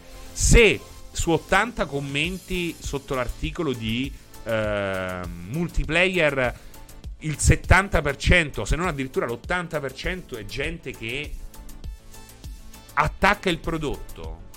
A volte anche con il senno di poi. Cioè, bisogna chiedersi il perché. È vero, come ho detto prima, che se questo porta a dei risultati questo tipo di pubblico, sti cazzi, non lo devi prendere in considerazione. L'ho detto prima, non posso rimangiarmi la parola adesso. Lo confermo, ragazzi.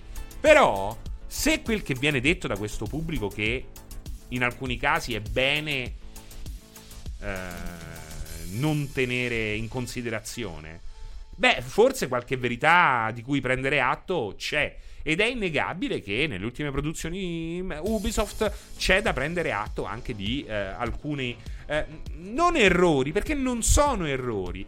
È il perseverare e adattare ogni IP a un tipo di pubblico che forse che forse, poi loro hanno dei dati più precisi di me, non è il pubblico interessato a quel gioco. Semplicemente o c'è qualcuno che offre un caos eh, migliore di quello che offri te, che sei ancora ancorato, sei ancora legato a un approccio che risale a un Far Cry 1 che, o a un Far Cry 2 che erano totalmente diversi, o un Far Cry 3 perché molti ritengono Far Cry 3 il migliore? Perché Far Cry 3 è quello che riesce a unire eh, un realismo a 360 gradi a un approccio più caotico e fantasioso. C'è una progressione. Qui in 5 minuti c'hai tutto. C'hai a tutelare, eh, fai le capriole. Poi, logicamente, c'è l'albero dell'abilità. Ok. In Far Cry 3 in Far Cry 3 il deltaplano lo prendevi a tre quarti dopo 25 ore e quando lo prendevi ti sentivi libero. Ti sentivi ti sentivi invincibile, ti sentivi finalmente to- tutt'uno con l'isola, anche grazie ai viaggi eh, psicoattivi fatti con i shroom, questi funghi che in qualche modo eh, ti hanno spogliato del, di questi vestiti civili che ti portavi dietro dall'America o da dove mi ricordo da dove cazzo venivano e finalmente ti hanno fatto entrare a contatto con la natura tribale dell'essere umano. Cioè, alla fine Far Cry 3 è veramente figo. Anche il combattimento, che è super over the top, alla fine non sai quanto sia reale o un'allucinazione. È bellissima questa roba qua. Invece, ora sai che hai un, um, un, un incipit super serio cazzo, ma quanto era serio quello di, di Far Cry 5? Che è il Far Cry che eh, ho, eh, diciamo, è quello che mi è piaciuto di meno in assoluto. Proprio è impossibile. Poi, però, le missioni sono vai a tagliare i coglioni ai tori. Che ci può anche stare se utilizzato come parsimonia, come props. Ma lì non è utilizzato con parsimonia. Avete capito che intendo? Sto fio della pignata, a me spiace che nessuno abbia mai preso esempio dai metro, soprattutto per l'immedesimazione e il coinvolgimento generato dalla possibilità di seguire delle azioni semplici che però si integrano bene con il gioco, come usare l'accendino, cambiare il filtro della maschera o pulirla con la mano, o prendere realmente la mappa senza dover andare nei menu. Assolutamente, assolutamente. Israel Secondo me una forza di Far Cry è la caratterizzazione del mondo di gioco, ma devi entrarci dentro per capirlo. Io canto ancora la, canzo- la canzone di, Clutch, di Clutch Nixon, lo stuntman immaginario del 4. Sì, però poi alla fine Israel sono robe molto molto semplici, ha una caratterizzazione molto videogame. È molto videogame. È un gioco che eh, da una certa parte con certi eh, elementi vuole andare oltre il videogame del passato. Ma poi hai appunto la cosa dello Stuntman del 4 che è carina, sono d'accordo, te la ricordi, però non è sta grande caratterizzazione del mondo, parliamoci chiaro, parliamoci chiaro. No, non lo è. Mi dispiace Israel. Posso capire che sia divertente ricordarsi quella canzoncina, posso capire che sia divertente anche affrontare quelle missioni degli stuntman che poi in qualche modo sono tornate in modi diversi anche successivamente, ah, grande caratterizzazione non c'è. Pensa a Fallout 4, ma infatti Fallout 4 è un pessimo gioco di ruolo. È un pessimo gioco di ruolo, rimane la forza di Fallout 4 è che rimane un bel gioco di esplorazione. Là dove vince Fallout 4 è nell'esplorazione, il resto è un fallimento critico totale. Assolutamente, Edoru, sono assolutamente d'accordo con te. Che cosa ti è venuto in mente giocando a Psychonaut 2? Sono curioso. Voglio, voglio. Dov'è? Eh, non lo trovo. Quindi me lo devi. Ripetetemelo, dai. Voglio sapere che cosa è venuto in mente giocando a Fast um, giochi, giochi in tema psichedelia, dici? Quello? Purtroppo i Far Cry hanno una premessa da Apocalypse Now, ma una realizzazione dei film da Vanzina cozzano un po' le due cose. Vedi, in generale la roba Bethesda è meglio del lato esplorativo che RPGistico. Eh, dipende, dipende, Monique, dipende. Eh, assolutamente Fallout 4, che è l'ultimo gioco. Eh, facendo finta che il 76 non sia mai uscito, è l'ultimo gioco Bethesda. Fallout 4 è quello che dici, però eh, non è assolutamente una prerogativa dei giochi Bethesda. Eh, devo su questo devo alzare gli scudi, mi dispiace. Beh, Ubisoft era maestra nel creare nuove meccaniche di gioco. Il dispiacere è che sembrava che si siano fermati nel provare. Ma non è vero nemmeno questo. Ma quando era? Ma quando è stata maestra nel creare nuove meccaniche di gioco? Non... O comunque non è che ha smesso, eh. Cioè, alla fine Assassin's Creed è quello che ha creato tantissimi cloni al di là dell'aspetto storico che nessuno ha mai ripreso. Quindi non lo so. Mm, sono pure tecnicamente in ritardissimo. Su questo io non sono assolutamente d'accordo, Passerotto. Eh? Non sono assolutamente d'accordo. Uh, non lo trovo in ritardissimo io Far Cry. Mi dispiace, non lo trovo in ritardissimo. Voi continuate a dire questa cosa, ma io continuo a rispedirvela al mittente Ehm, cioè, no, no, io non vedo per come Far Cry 6, da quel che si è visto, possa sembrare un gioco brutto o vecchio. I volti sono. No, raga, veramente. Passerò, dimmi qual è un altro gioco cross-gen con una grafica migliore. Al, al netto con una grafica nettamente migliore. Eh, togliendo Rockstar, che si spende 500 milioni e ci mette 8 anni a fare un gioco. Dimmelo, dimmelo un altro che. Cioè, Origins, Assassin's Creed Origins è un capolavoro grafico, artistico, meraviglioso. È meraviglioso. C'è poco da dire, poco da fa. Eh? Ditemi voi. Ditemi voi. Ma Death Stranding non c'entra proprio un cazzo. Death Stranding non c'entra proprio un cazzo. Death Stranding riesce a puntare al, foto, al fotorealismo. Ma lo vedete, Metro Exodus non, quel, non è un open world. Non ti fa volare con l'aereo. Dovete anche capire. No, no, Game Lover, parliamo anche di grafica. Poi siamo d'accordo di guardare solo la grafica. Ma questa cosa qui, che quella roba lì è una merda, non ci sto. Voglio difenderla, voglio fare l'avvocato del diavolo. Eh, Miles Morales, ma Miles Morales, ragazzi, è una questione di filtri. È una questione di filtri. Eh, ma di che parliamo? Di che parliamo? Secondo me no, assolutamente. Miles Morales è un gioco fatto benissimo, ma estremamente furbo. Ma estremamente furbo.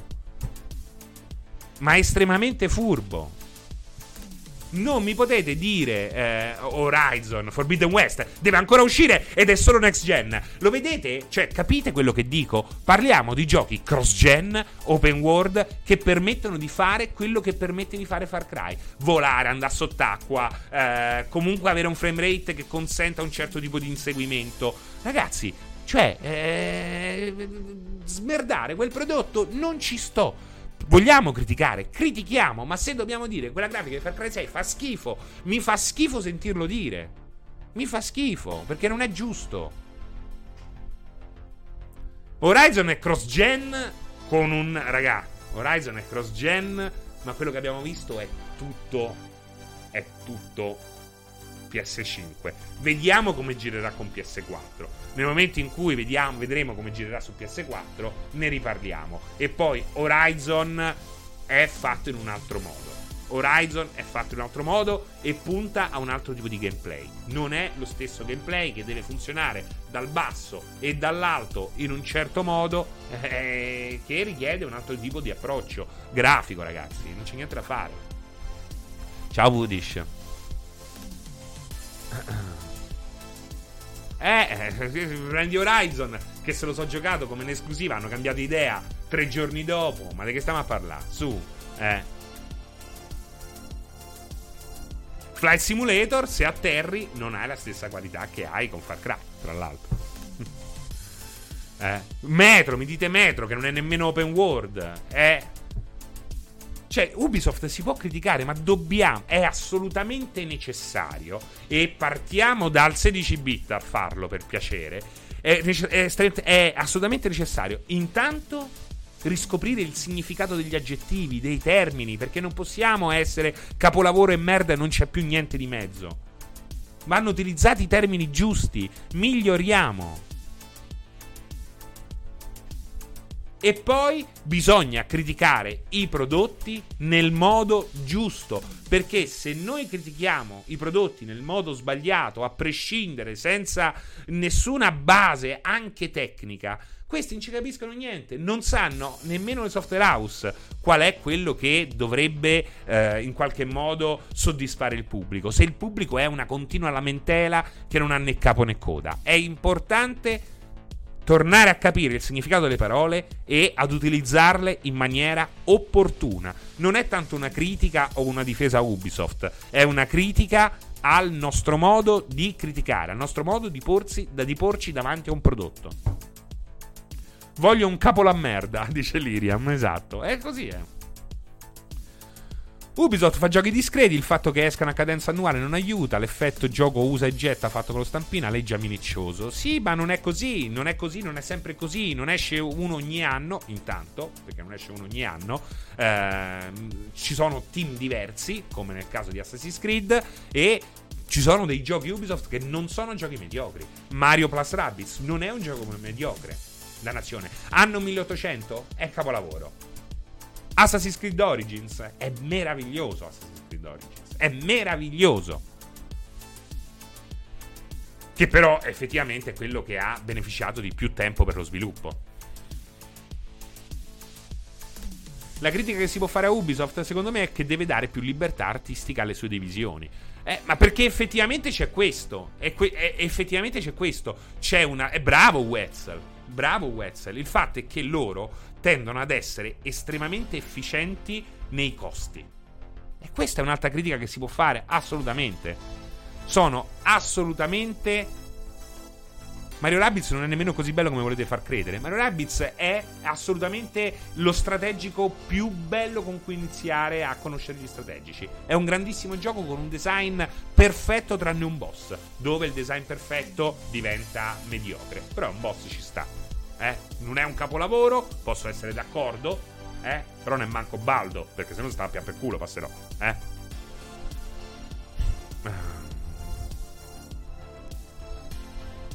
Ubisoft e Activision non possono essere creative sul piano del contenuto per ovvi motivi economici. Ma non è vero nemmeno questo, eh? Non è vero nemmeno questo. Activision poi è un discorso a parte, non ha nulla a che vedere con Ubisoft. Uh, però ecco, il problema, il grande problema di Ubisoft, che però non può essere il perno da cui spalare merda all'infinito. È che loro sono molto efficienti dal punto di vista dei costi e quindi tendono ad avere questi, eh, questa dozzina di studi che lavorano in tutti i giochi mettendoci la loro impronta e che in qualche modo li rende un po' troppo simili tra di loro. Cioè il problema non è di Far Cry o di Assassin's Creed, il problema è di Far Cry e di Assassin's Creed insieme, che in qualche modo tendono ad assomigliarsi. E quello è il punto. E quello è il punto. Vedete la differenza? La vedete la differenza? Cioè, bisogna capire, guardare, allontanarsi, fare qualche passo indietro, anche per apprezzare meglio questi prodotti, ma non solo quelli Ubisoft, in generale, per riuscire a mettersi nella posizione giusta che ci fa comprendere qual è il vero problema. Non semplicemente dire è una merda, che schifo, è uguale a quello, grafica, no schifo. Ma dai, raga, porca puttana. E poi vogliamo parlare di Breath of the Wild. Allora, allora come prima, voglio, prima, prima avevo detto quella cosa lì di Ghost of Tsushima. Voglio eh, darvi un'altra cosa. Voglio darvi un altro spunto pazzesco. Eh, Breath of the Wild è uno degli open world migliori di sempre. A livello di gameplay non parliamo nemmeno. Ma se ce va bene Breath of the Wild a livello grafico poi puoi dire davvero che Far Cry 6 fa schifo? Che è una merda a livello grafico. Lo puoi dire? Lo puoi dire? Oltretutto, tra l'altro, bravo, Alex, ah, come cazzo ti chiami? Poi cambia nome, eh? Non ti puoi chiamare Pier Giorgio, che è più semplice. Parliamoci chiaro. Parliamoci chiaro. Bread of the Wild, il più grande open world, Bread of the Way, esatto, mutandina. Eh, riconosciuto come capolavoro dei capolavori su alcune cose copia Assassin's Creed. C'è cazzo da fare. La meccanica delle torri è presa da Assassin's Creed. Se proprio vogliamo dirla tutta. Eh, questo fa ridere proprio, no? Questo fa ridere. Eh.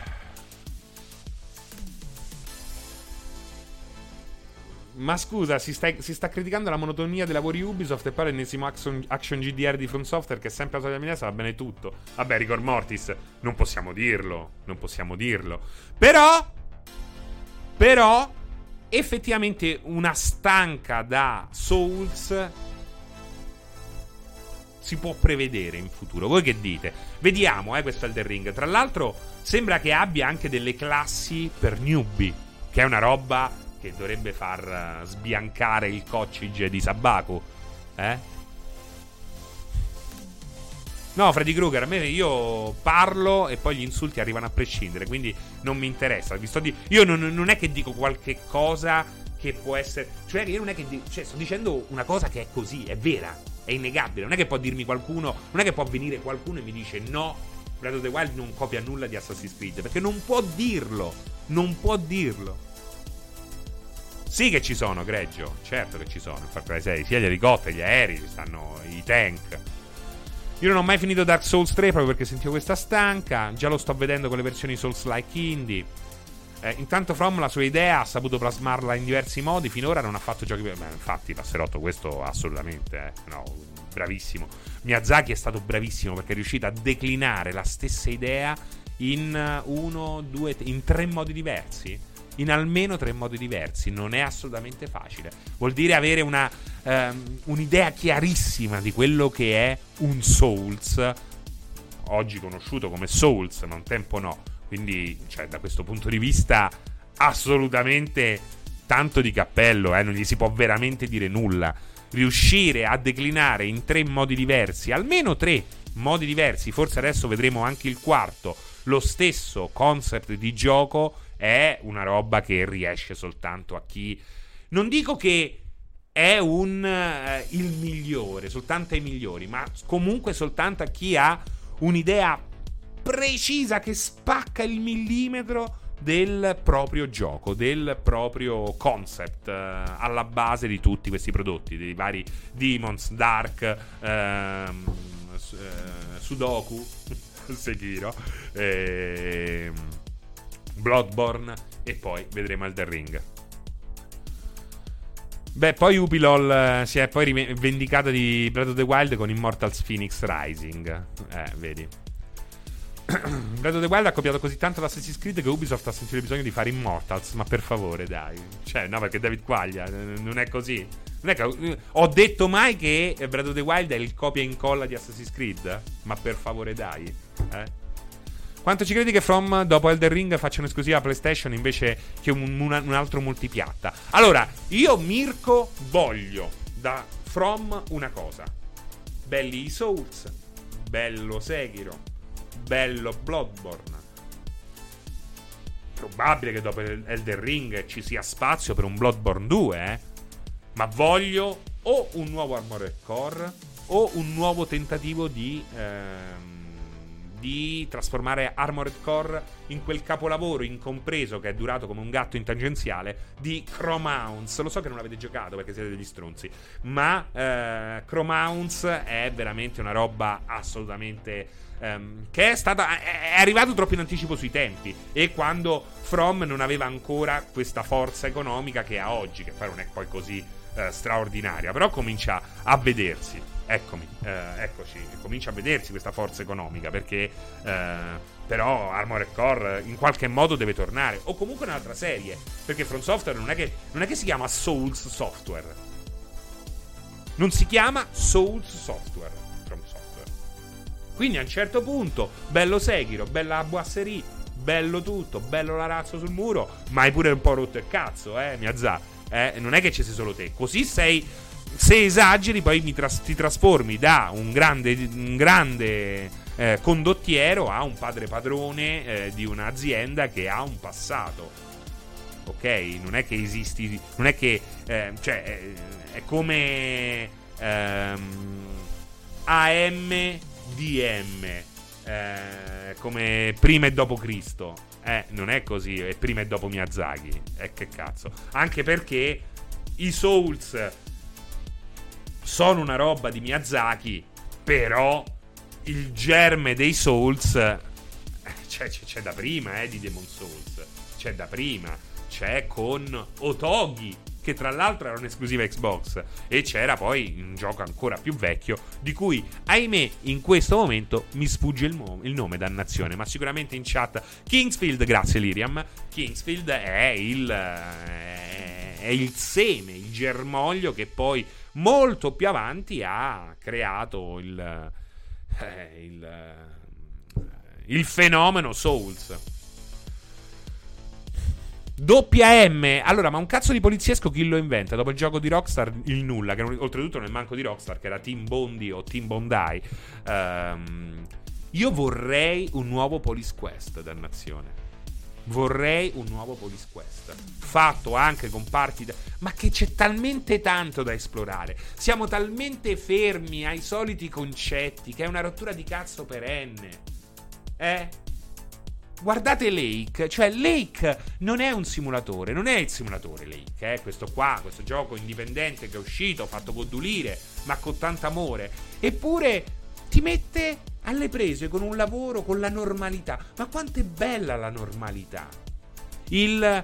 Ma quanto sarebbe bello? Cioè, questi fanno sti giochi, poi fanno sti DLC che so sempre una costola di sti giochi. Ma nel momento in cui Far Cry, ta- cioè, tu mi hai fatto Blood. Come si chiamava quello con i tirannosauri con laser? Bloodline, no? Come cazzo si chiamava? Eh. Cioè, lei che è bellissimo perché.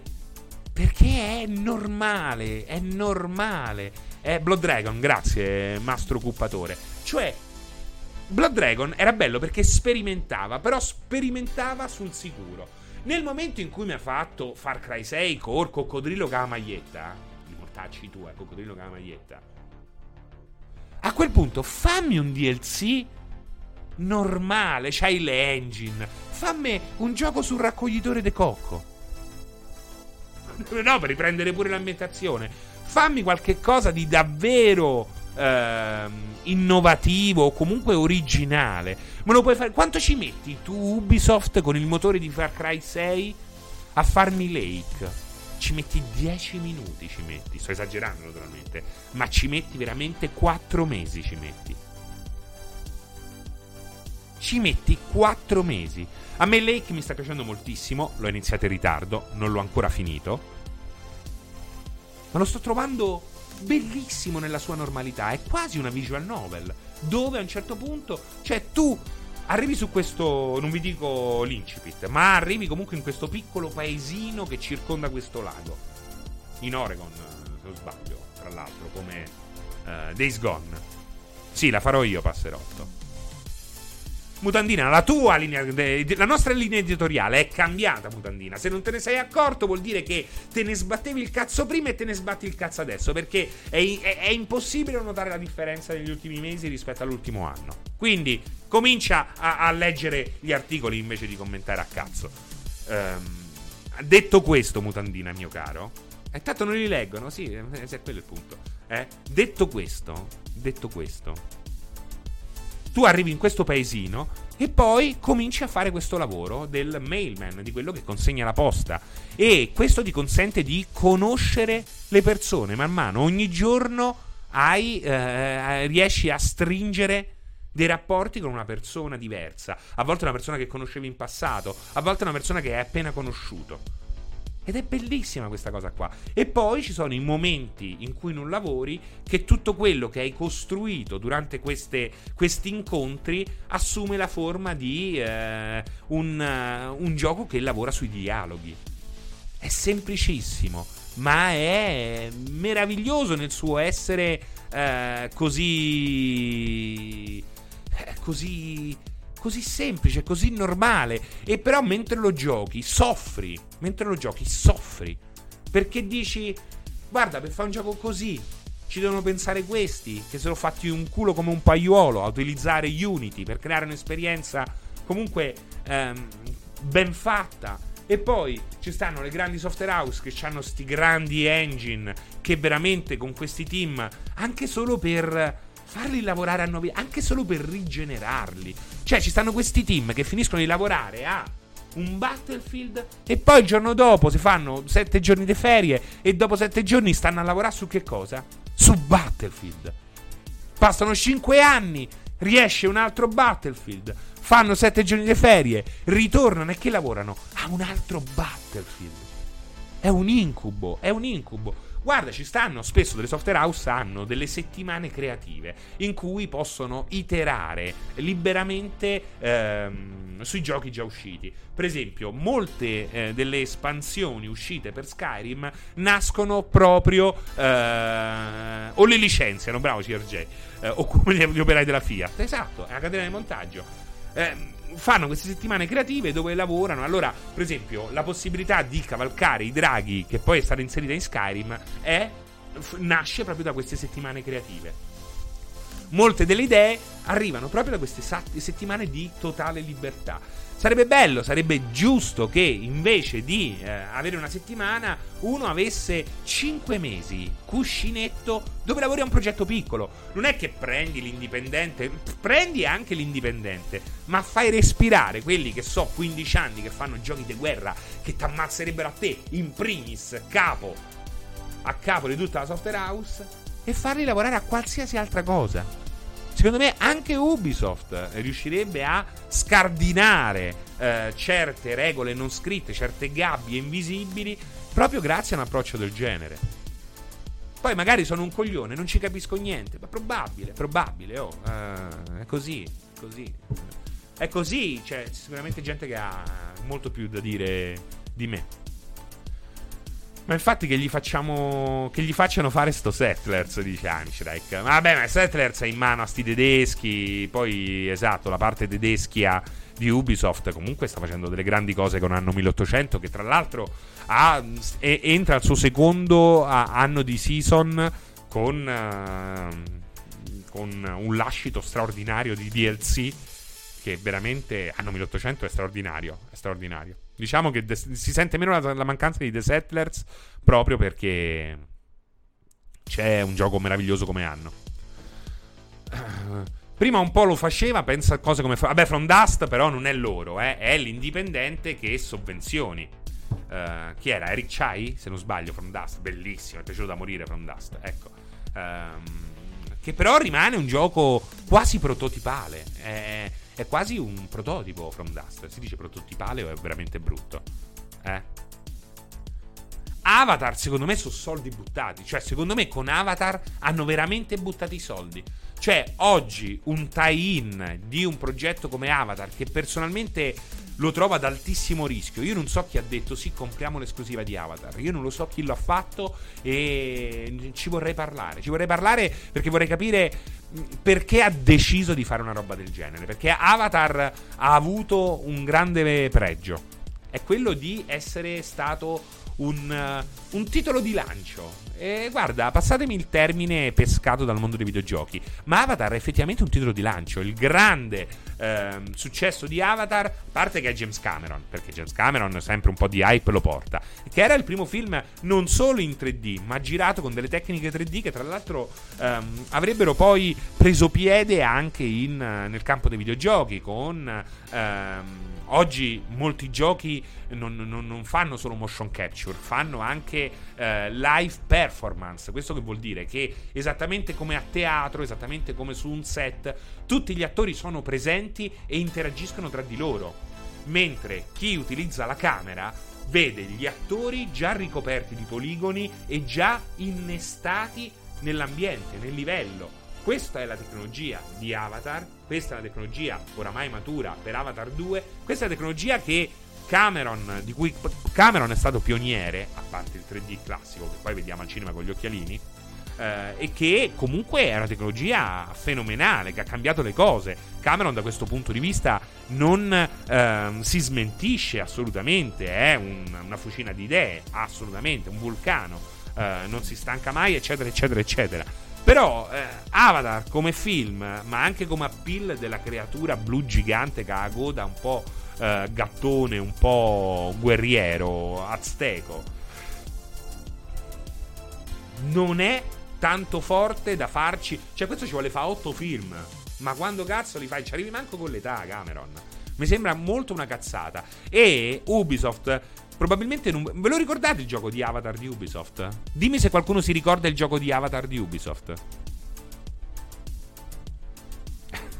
Non se lo ricorda un cazzo di nessuno. Qualcuno se lo ricorda, ma per sbaglio. Eh? Sì, ma no. Vedi, è quella. Sì, ma no. Eh?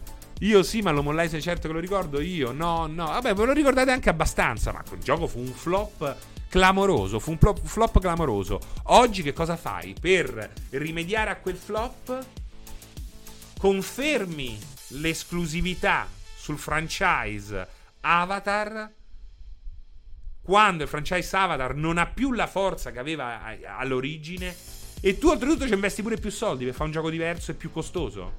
Mi sembra veramente una follia. Mi sembra veramente una follia. Mm, cioè, sono scemo io. Secondo voi siete a capo di Ubisoft? Ehm, avreste investito dei soldi? Voglio chiedere anche la vostra a questo punto. Avreste investito dei soldi per eh, fare un altro gioco di Avatar dopo eh, i, le, le, le, le ceneri del primo? Non lo so veramente una follia. A volte, a volte vedi queste software house, questi giganti dell'intrattenimento che fanno delle scelte assolutamente scellerate. Scellerate.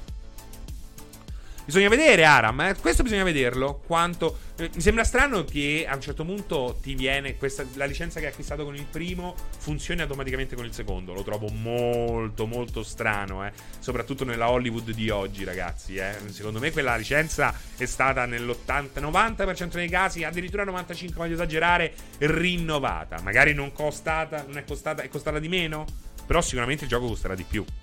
Quindi in qualche modo non è che l'investi- l'investimento non esiste, eh. Se a GTA aggiungi la gestione della vita, casa è alla, alla Cioè, ma lo stesso GTA, lo sai che cosa dovrebbero fare? Lo sai che cosa dovrebbero fare? Eh? Allora, Rockstar, io adoro Rockstar. Adoro Rockstar. È la mia software house preferita, ma non nego i difetti. Ultimamente sul gruppo Telegram di multiplayer ho parlato anche dei difetti di quel capolavoro di Red Dead Redemption 2. È un capolavoro, ma non vuol dire che non abbia difetti o che Rockstar vada sempre avanti. Con Red Dead è innegabile, ma in parte anche con GTA 5 ha fatto anche dei passi indietro rispetto alle eh, meraviglie del passato. Ci sta, ci sta, eh, soprattutto se in cambio hai una roba così, però non è che nego i problemi. Oggi Rockstar, eh, mia cara Rockstar, tu non fai più espansioni single player. Stai lavorando costantemente a GTA Online che ti porta una quantità di soldi dentro che ci stanno, cioè veramente ci sono degli stati che guadagnano meno. La Colombia ha un indotto inferiore secondo me a quello di GTA Online. Non sto scherzando, non voglio nemmeno, non sto nemmeno esagerando. Cioè, è molto probabile, senza avere i dati, non escludo che GTA Online eh, porti più soldi nelle casse di Rockstar che la popolazione colombiana eh, allo Stato colombiano. Oltretutto legalmente. Oltre, oltretutto legalmente. Eh? Sono la nuova Sisal, mi fa ridere, CRG. Cioè, hai un...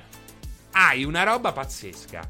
Ma fai che prendi un concept, gli dai uno spicchio di, Los, di San Andreas e gli fai fare quello che vuoi a tre persone che hanno l'idea di Lake, ne ritagli il lago di merda dove viveva Trevor, lo fai bello, gli fai aggiungere qualche cosa e mi fai un Lake.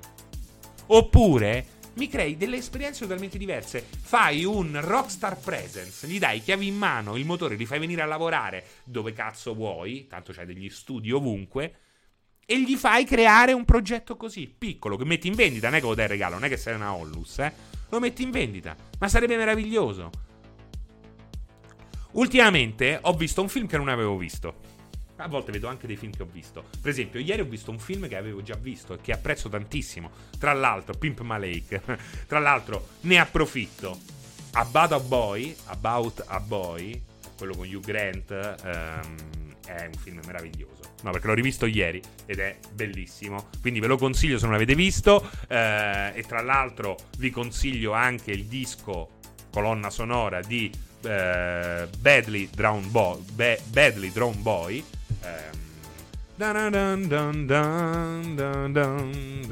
Che è veramente bellissimo. A Bada Boy, esattamente.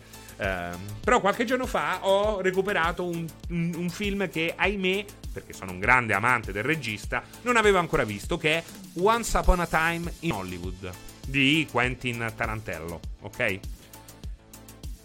Mi è piaciuto, non, uh, non penso che sia il migliore di quelli di Tarantello, però posso dire una cosa? La cosa che ho pensato alla fine ho detto, ma quando è che ci faranno un, un gioco così? Vorrei un gioco così. Sarebbe meraviglioso un gioco così. Un gioco dove c'è anche la normalità, dove racconti angoli di vita, dove salti, dove sei totalmente libero, però l'interazione rimane ancora uno dei punti più uno dei punti fondamentali. Cioè, quell'approccio, non quelle scene. Ok? Quell'approccio creativo che Quarantello, bravo, ha ehm, imposto a tutto il suo team per creare Once Upon a Time in Hollywood. Sarebbe bello vederlo nei videogiochi. Non c'è, non esiste se non nei prodotti indipendenti. Se non nei prodotti indipendenti che però non hanno i soldi per realizzare molti dei loro sogni. Fortunatamente questi giochi indipendenti stanno vendendo sempre di più e questo, eh, mi ripeto, fortunatamente li porterà a crescere e crescendo magari anche un Lucas Pop dopo Paper Please eh, è salito, no? È, è, è la qualità e l'investimento è salito con quell'altro capolavoro di Return of Obra Dinn. Ed è probabile che il suo terzo gioco a un certo punto possa essere anche migliore di Obra Dinn, ma senza esagerare perché sennò poi c'è il fattore rischio che, ehm, che sbilancia tutto. Però ecco, sarebbe meraviglioso se... Eh, cioè, perché tutti i giochi devono essere Kill Bill e nessuno può permettersi di essere Jackie Brown? Jackie Brown è il mio prefer- il film preferito di, di Tarantello, eh? eh? Qui lo dico. Cioè, ve ne rendete conto? Perché devono essere tutti Kill Bill e nessuno può permettersi di fare Jackie Brown? O appunto Once Upon a Time in Hollywood. Questo è il punto, dobbiamo toglierci dalle palle Kill Bill, semplicemente, che è uno dei tanti film di Tarantello. Nessuno vuole essere Robin. Multiplayer, veramente Lucas Pop ha già detto che per lui Obradin è stato un progetto troppo grosso e vuole tornare a fare cose piccole come Papers. Sì, sto fio della pignatta, avevo letto l'uscita, però eh, vediamo. E il problema lì è che il rischio, c'è sempre il fattore rischio. È, è tutto là, tutto là. No, non è Django il mio preferito. Non è Django il mio preferito. Eh, devo dire che. Allora, a Django ci sta bene il finale Tarantello. Che non c'è in Jackie Brown, però. Mentre a Once Upon a Time in Hollywood ti, ti, fa godere come un matto, ma il finale del Tarantello non c'entra un cazzo. Ecco. Anche se devo dire, posso fare un piccolo spoiler su Once Upon a Time in Hollywood? Perché io l'ho vista così e da questo punto di vista comunque mi è piaciuto l'epilogo, ok? Serino, sono una cattiva persona se non mi piace Tarantello. Non è che sei una, persona, una cattiva persona, è che non accettare, non vedere le qualità. Cioè, secondo me è giusto, puoi essere libero. Sei libero di fare quello che vuoi, anche di vomitare sulla tomba di Tarantello nel momento in cui Tarantello morirà. Uh, però bisogna distinguere le due cose, è lo stesso che dico su certi giochi. Un conto è dire non mi piace Tarantello. Un conto, che lo so che si dice Tarantino perché poi diranno, eh, no perché la gente non, non, capisce l'ironia, devi mettere le faccine. Devi fare lo smile. Se no non capisci. Non capiscono. Tarantello. ehm, e... Cioè, ti può non piacere Tarantello, però non puoi dire che Trentin Quarantino sia, eh, non sia un genio. Non lo puoi dire, perché se lo dici, puoi dire a me non piace, ma riconosco. E lì a quel punto nessun problema. Però, ecco, non riconoscere che ha fatto delle robe eccezionali, che poi è un po' come dire non mi piace David Bowie. Ma quale David Bowie? Se uno che ti dice non mi piace David Bowie, un po' parti, no? Prevenuto, dici questo, ma questo non ci capisce un cazzo. Perché David Bowie nella sua carriera ha fatto di tutto. Ha fatto di tutto. Ha cambiato persino voce. Ha cambiato persino voce. Modo di cantare. Ha fatto drum and bass. Ha fatto uh, psychedelic rock. Ha fatto uh, prog. Eh? Ha fatto roba totalmente diversa. Ha fatto dance. Quindi non è che mi puoi dire non mi piace David Bowie. non mi piace David Bowie. Come dire non mi piace la pasta. Ma dipende perché la pasta c'è la carbonara, la matriciana, c'è la pasta eh, alla cinciullà, quella a nido de, de chiurlo. Ci stanno tantissime paste, no? Dipende come la condisci. Eh? La pasta è la telecamera. C'è perché fa parte di quel piatto. Però poi bisogna vedere come la muovi, no? Bisogna vedere come la muovi. Uh, Toto di Psychonauts 2 in realtà ne ho parlato perché ho fatto un'oretta live però poi eh, mi sono concentrato su Lake mi sono concentrato su altri titoli quindi per il momento ho, oltretutto utilizzato anche l'account non mio ma di Simone Tagliaferri e um, io lo devo ancora scaricare su PC eh, lo farò, lo farò quanto prima perché non è che non, non gioco a Psychonauts 2 eh. ci gioco assolutamente perché mi è piaciuto da morire quello che ho giocato e ho visto che eh, praticamente Double Fine è riuscita a colmare tutte le lacune che alla fine dei giochi non è che mi avevano fatto proprio così tanto amare il primo Psychonaut, eh, che aveva degli ottimi personaggi, aveva una, un'ottima idea di fondo, ma come gioco non era un grandissimo gioco, parliamoci chiaro, eh, parliamoci chiaro. Però eh, qua sembra che il gioco sia molto più cazzuto del precedente. Mamma mia, Serino, impressioni di settembre. In che senso? Non ho capito. Black Star per me è un album tragico, melanconico, struggente. Vabbè, ma David Bowie è anche cioè, David Bowie è riuscito anche a morire alla grande. Nessuno è mai morto come lui. Beh, quando, nel momento in cui metti in scena la tua morte, devi stare solo che zitto e passare e non, far, non fiatare. Poi Blackstar non è un prodotto perfetto, sono d'accordo. Um... Ma se mo- Passerotto, tu, cioè, mille spiegoni, cioè, cioè, mille spiegoni vuol dire che c'è una trama e dei personaggi stratificati. Uh, e cento cose da ricordare. Quindi un approccio moderno è un approccio alla Far Cry, Passerotto. Mi stai dicendo questo? Ti, ti, ti stai autoinculando, Passerotto75. Posso dirti una cosa? Ti, è bello, mi godo la scena perché ti stai autoinculando. Ed è bello, ed è molto bello. Ed è molto bello, me la godo da qua. Cioè, prima eh, eh hai rotto i coglioni con Far Cry eh, e adesso, ah, che bello. Proprio tipo come... Il, cioè, presente l'elefante che con la proboscide mangia le noccioline. Come fa? Prende la proboscide, prende la nocciolina e poi se la mette in bocca. Tu stai facendo la stessa identica cosa con il tuo pene. E io me la godo da qua. mm. Ah! Complimenti per la lunghezza, però, Passerotto. Mi hai già risposto, ma non mi ha risposto in maniera soddisfacente. Devo dirti, non mi ha risposto in maniera soddisfacente. Non supporta nemmeno gli achievement. Che cosa non supporta gli achievement? Ricordo il gioco in cui David Bowie era protagonista? No, Mazzo, non era protagonista, eh? Non era protagonista, era uno dei protagonisti. Um, era Nomad Soul, Omicron, assolutamente. Eh no, paraculo sei te, Passerotto. Paraculo sei te. Facciamo che siamo tutti e due paraculi, ok? Eh? E dobbiamo incontrarci assolutamente e andare a mangiare le noccioline insieme. Uh, Fra, ma secondo te Focus Interactive incanna qualche altro runner a breve? No, a breve no, perché. Perché sta uscendo. È ancora. È ancora in crescita SnowRunner, eh? Siamo alla seconda, secondo, alla seconda season quest'anno. Sarà composta da altre 5 espansioni. L'ultima finale è la più grande di tutte, tra l'altro. Quindi. Quindi ce n'è, ce n'è ce n'è da dire ancora, eh. A breve assolutamente nulla. A breve avrai ancora altro SnowRunner. Avrai altro SnowRunner. Paragolismo e poesia. Everwild non è morto. St- ci stanno lavorando. Ci stanno lavorando. Ci stanno lavorando. E, e i giochi ci, voglio, ci, vuole tempo per fare i videogiochi. Ci vuole tempo per fare i videogiochi.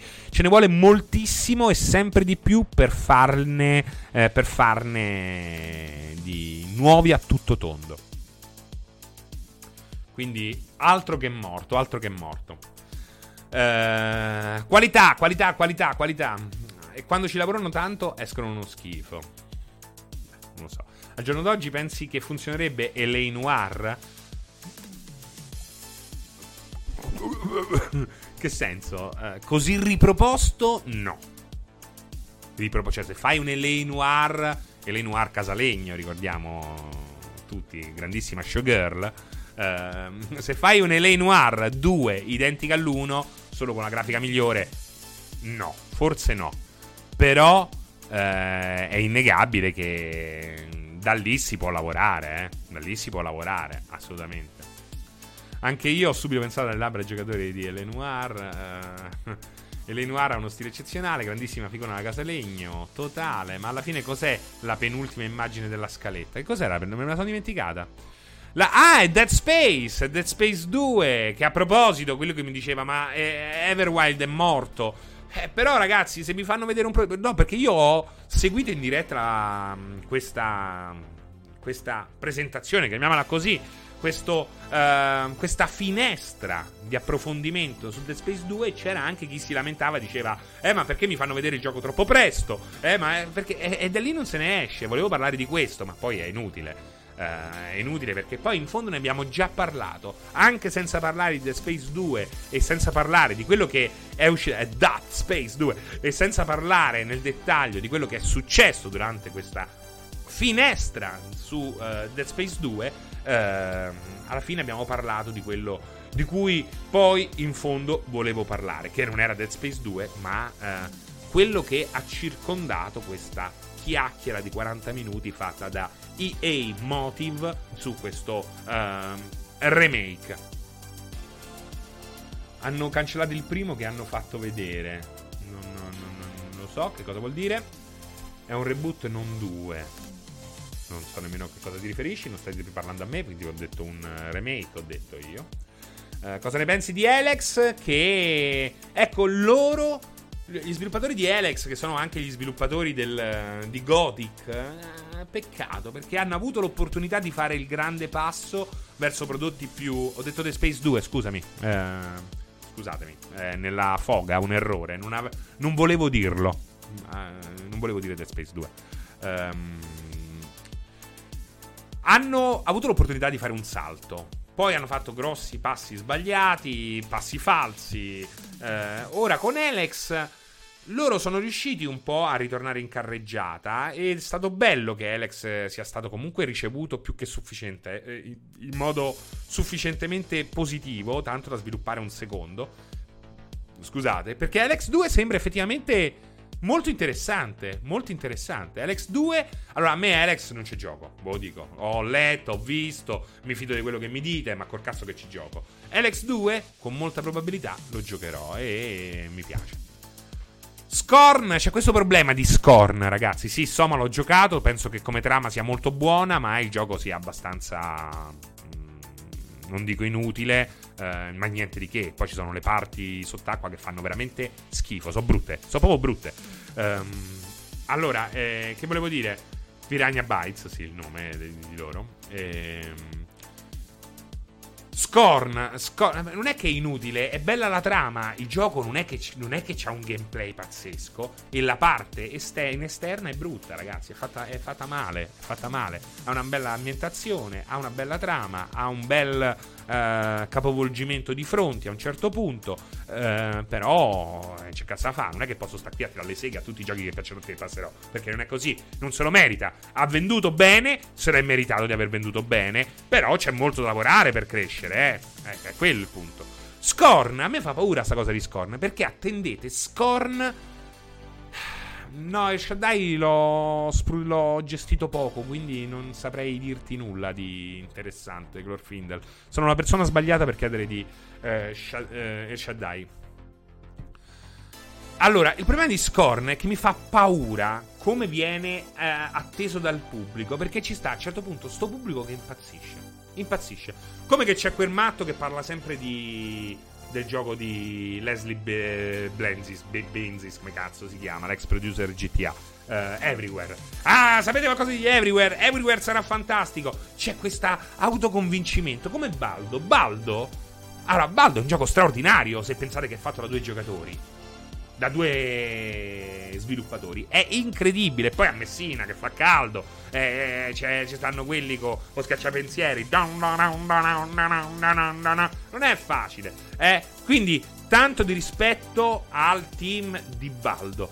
Ma a un certo punto c'era gente che veniva qua e diceva: Oddio, Baldo, ma ne parlate di Baldo? Ma quando esce Baldo? Cioè c'è un elemento che fa impazzire le persone. In quel caso è questo richiamo a um, Miyazaki, non quello di Front Software, ma dello studio uh, Ghibli. Uh, come non Sky anche, eh? cioè non Sky.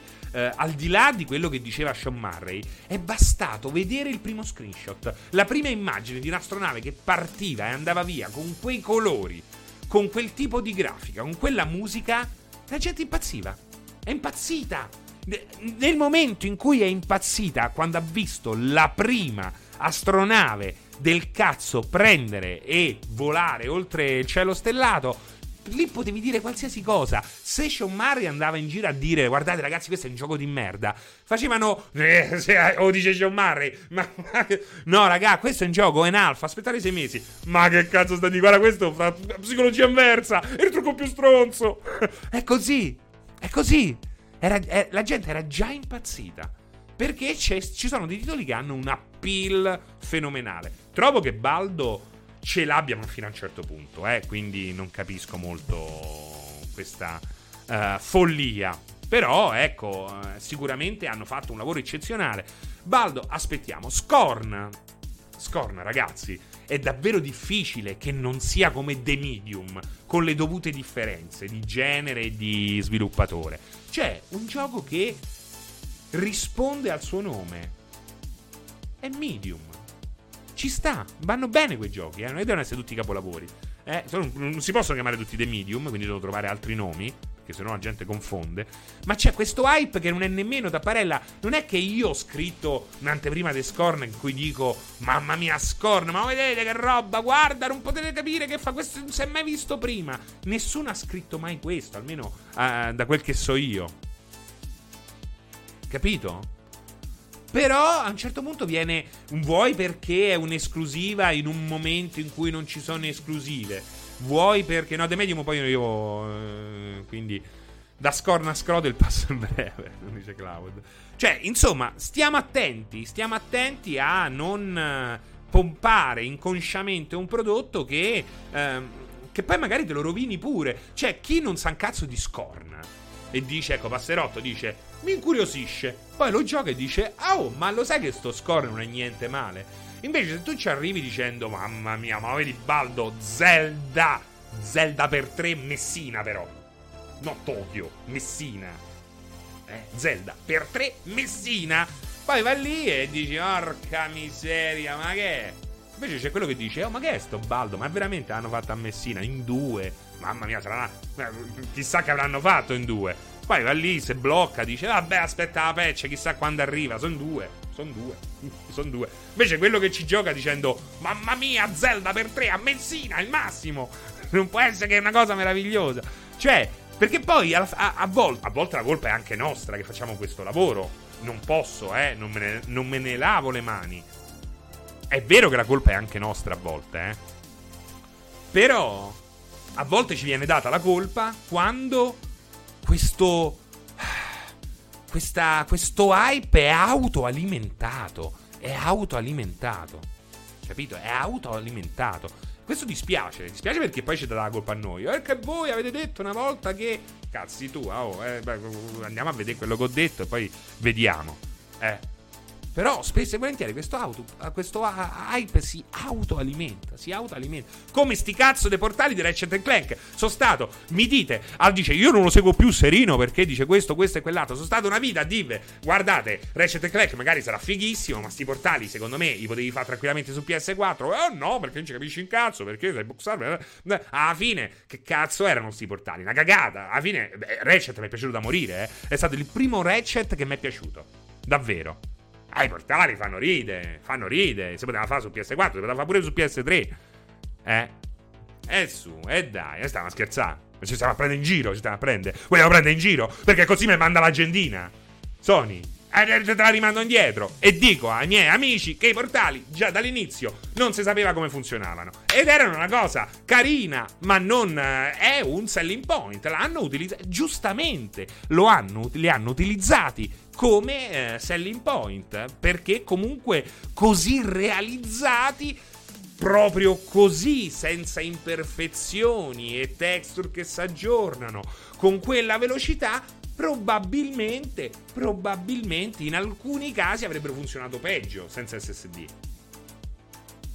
Però è così, capito? Cioè, io devo anche eh, relazionarmi con un pubblico che quando dicevo eh, due anni fa oh, l'SSD è il futuro, ma utilizzavo come esempio l'unico gioco che sfruttava l'SSD, che era Star Citizen, mi prendeva per il culo. Poi nel momento in cui lo dice Sony, io, da persona che fa questo lavoro, devo sentir... Eh, Devo, devo, devo, relazionarmi con delle persone che improvvisamente mi danno ragione, ma non per quello che dicevo io, ma per quello che gli ha detto il marketing. Cioè, in fondo, alla fine, se scopre che io avevo torto, avevo ragione, ma comunque avevo sempre torto. Capito? E quello è un peccato, è un grandissimo peccato perché rende il mio lavoro difficile quando devi eh, scontrarti con questo tipo di pubblico. Ma io, soprattutto quest'anno, ho deciso di dare molto poco peso a questo tipo di pubblico, anche perché eh, se parlo di loro o parlo per loro, eh, parlo comunque, e lo ripeto e lo ripeterò sempre, eh, con una minoranza. Ci stanno tra tutte le persone che hanno seguito questo 16 bit, la maggior parte non ha scritto una parola sulla chat. O magari lo, lo, lo, sentirà fra due giorni in macchina e non conosce minimamente nemmeno eh, la metà dei giochi di cui abbiamo parlato. Perché è un altro tipo di pubblico, ma è il pubblico poi che eh, fa la differenza. Eh. eh. È un peccato perché il pubblico di appassionati dovrebbe essere anche un pubblico di conoscitori. Ecco, un tempo, eh, per esempio, Ecco, adesso c'è Reddit, ma un tempo io, che ne so, frequentavo anche NeoGAF prima della nascita di eh, Resetera e tutte queste robe walk. Eh, ciao Gella, eh, ma tanto adesso stacco anch'io. Cioè, quando seguivo NeoGAF dieci anni fa, era fatto da gente che sapeva le cose. Ed era bella, no? Come cosa, perché o la battuta, o è. Ma era tutta gente che parlava sapendo le cose. Oggi, ma lo stesso NeoGAF è pieno di gente che ti dice delle cazzate. Non è più divertente né interessante seguire quel pubblico là. Perché il pubblico di, ehm, di riferimento è un pubblico che non conosce un cazzo di videogiochi. E questa è una cosa pazzesca. Non parlo di voi, naturalmente, in chat, eh? anche se in chat c'è sicuramente qualcuno così come è giusto è anche che sia, perché una percentuale ci deve essere. Però la maggioranza di chi si professa videogiocatore oggi di videogiochi non capisce un cazzo. Dieci anni fa, oggi molti infatti pensano io posso fare questo, posso scrivere di videogiochi, posso fare questo, posso fare quest'altro, sono il grande esperto. Poi vai a vedere, dici ma perché vuoi lavorare per Every Eye Multiplayer? Perché prendo tutti platino. Ma questo dire un cazzo, anzi vuol dire che sei un gran coglione fatto di che c'è in cazzo a fa, che forse due libri in più li potresti leggere. E quello è il punto. Sono tutti, eh, sono tutti fotografi di bug. Sono tutti fotografi di bug. E questo è il brutto. È che un tempo, dieci anni fa, la gente che parlava di, video, di videogiochi online conosceva i videogiochi. Oggi non sanno un cazzo. Fortunatamente al 16 bit abbiamo un pubblico straordinario, simpaticissimo, preparatissimo, eh, sempre pronto allo scherzo, divertentissimo, meraviglioso, bello, con degli ottimi profili, con questi nasi eh, meravigliosi, grechi, come li vogliamo chiamare, mm, degli occhi blu profondi, eh, delle labbra carnose, pieni di idee, estrosi, volenterosi, eh, muscolosi, fulgidi, impetuosi, che stanno nel fatto loro, che eh, insomma un pubblico meraviglioso, il pubblico del 16 bit.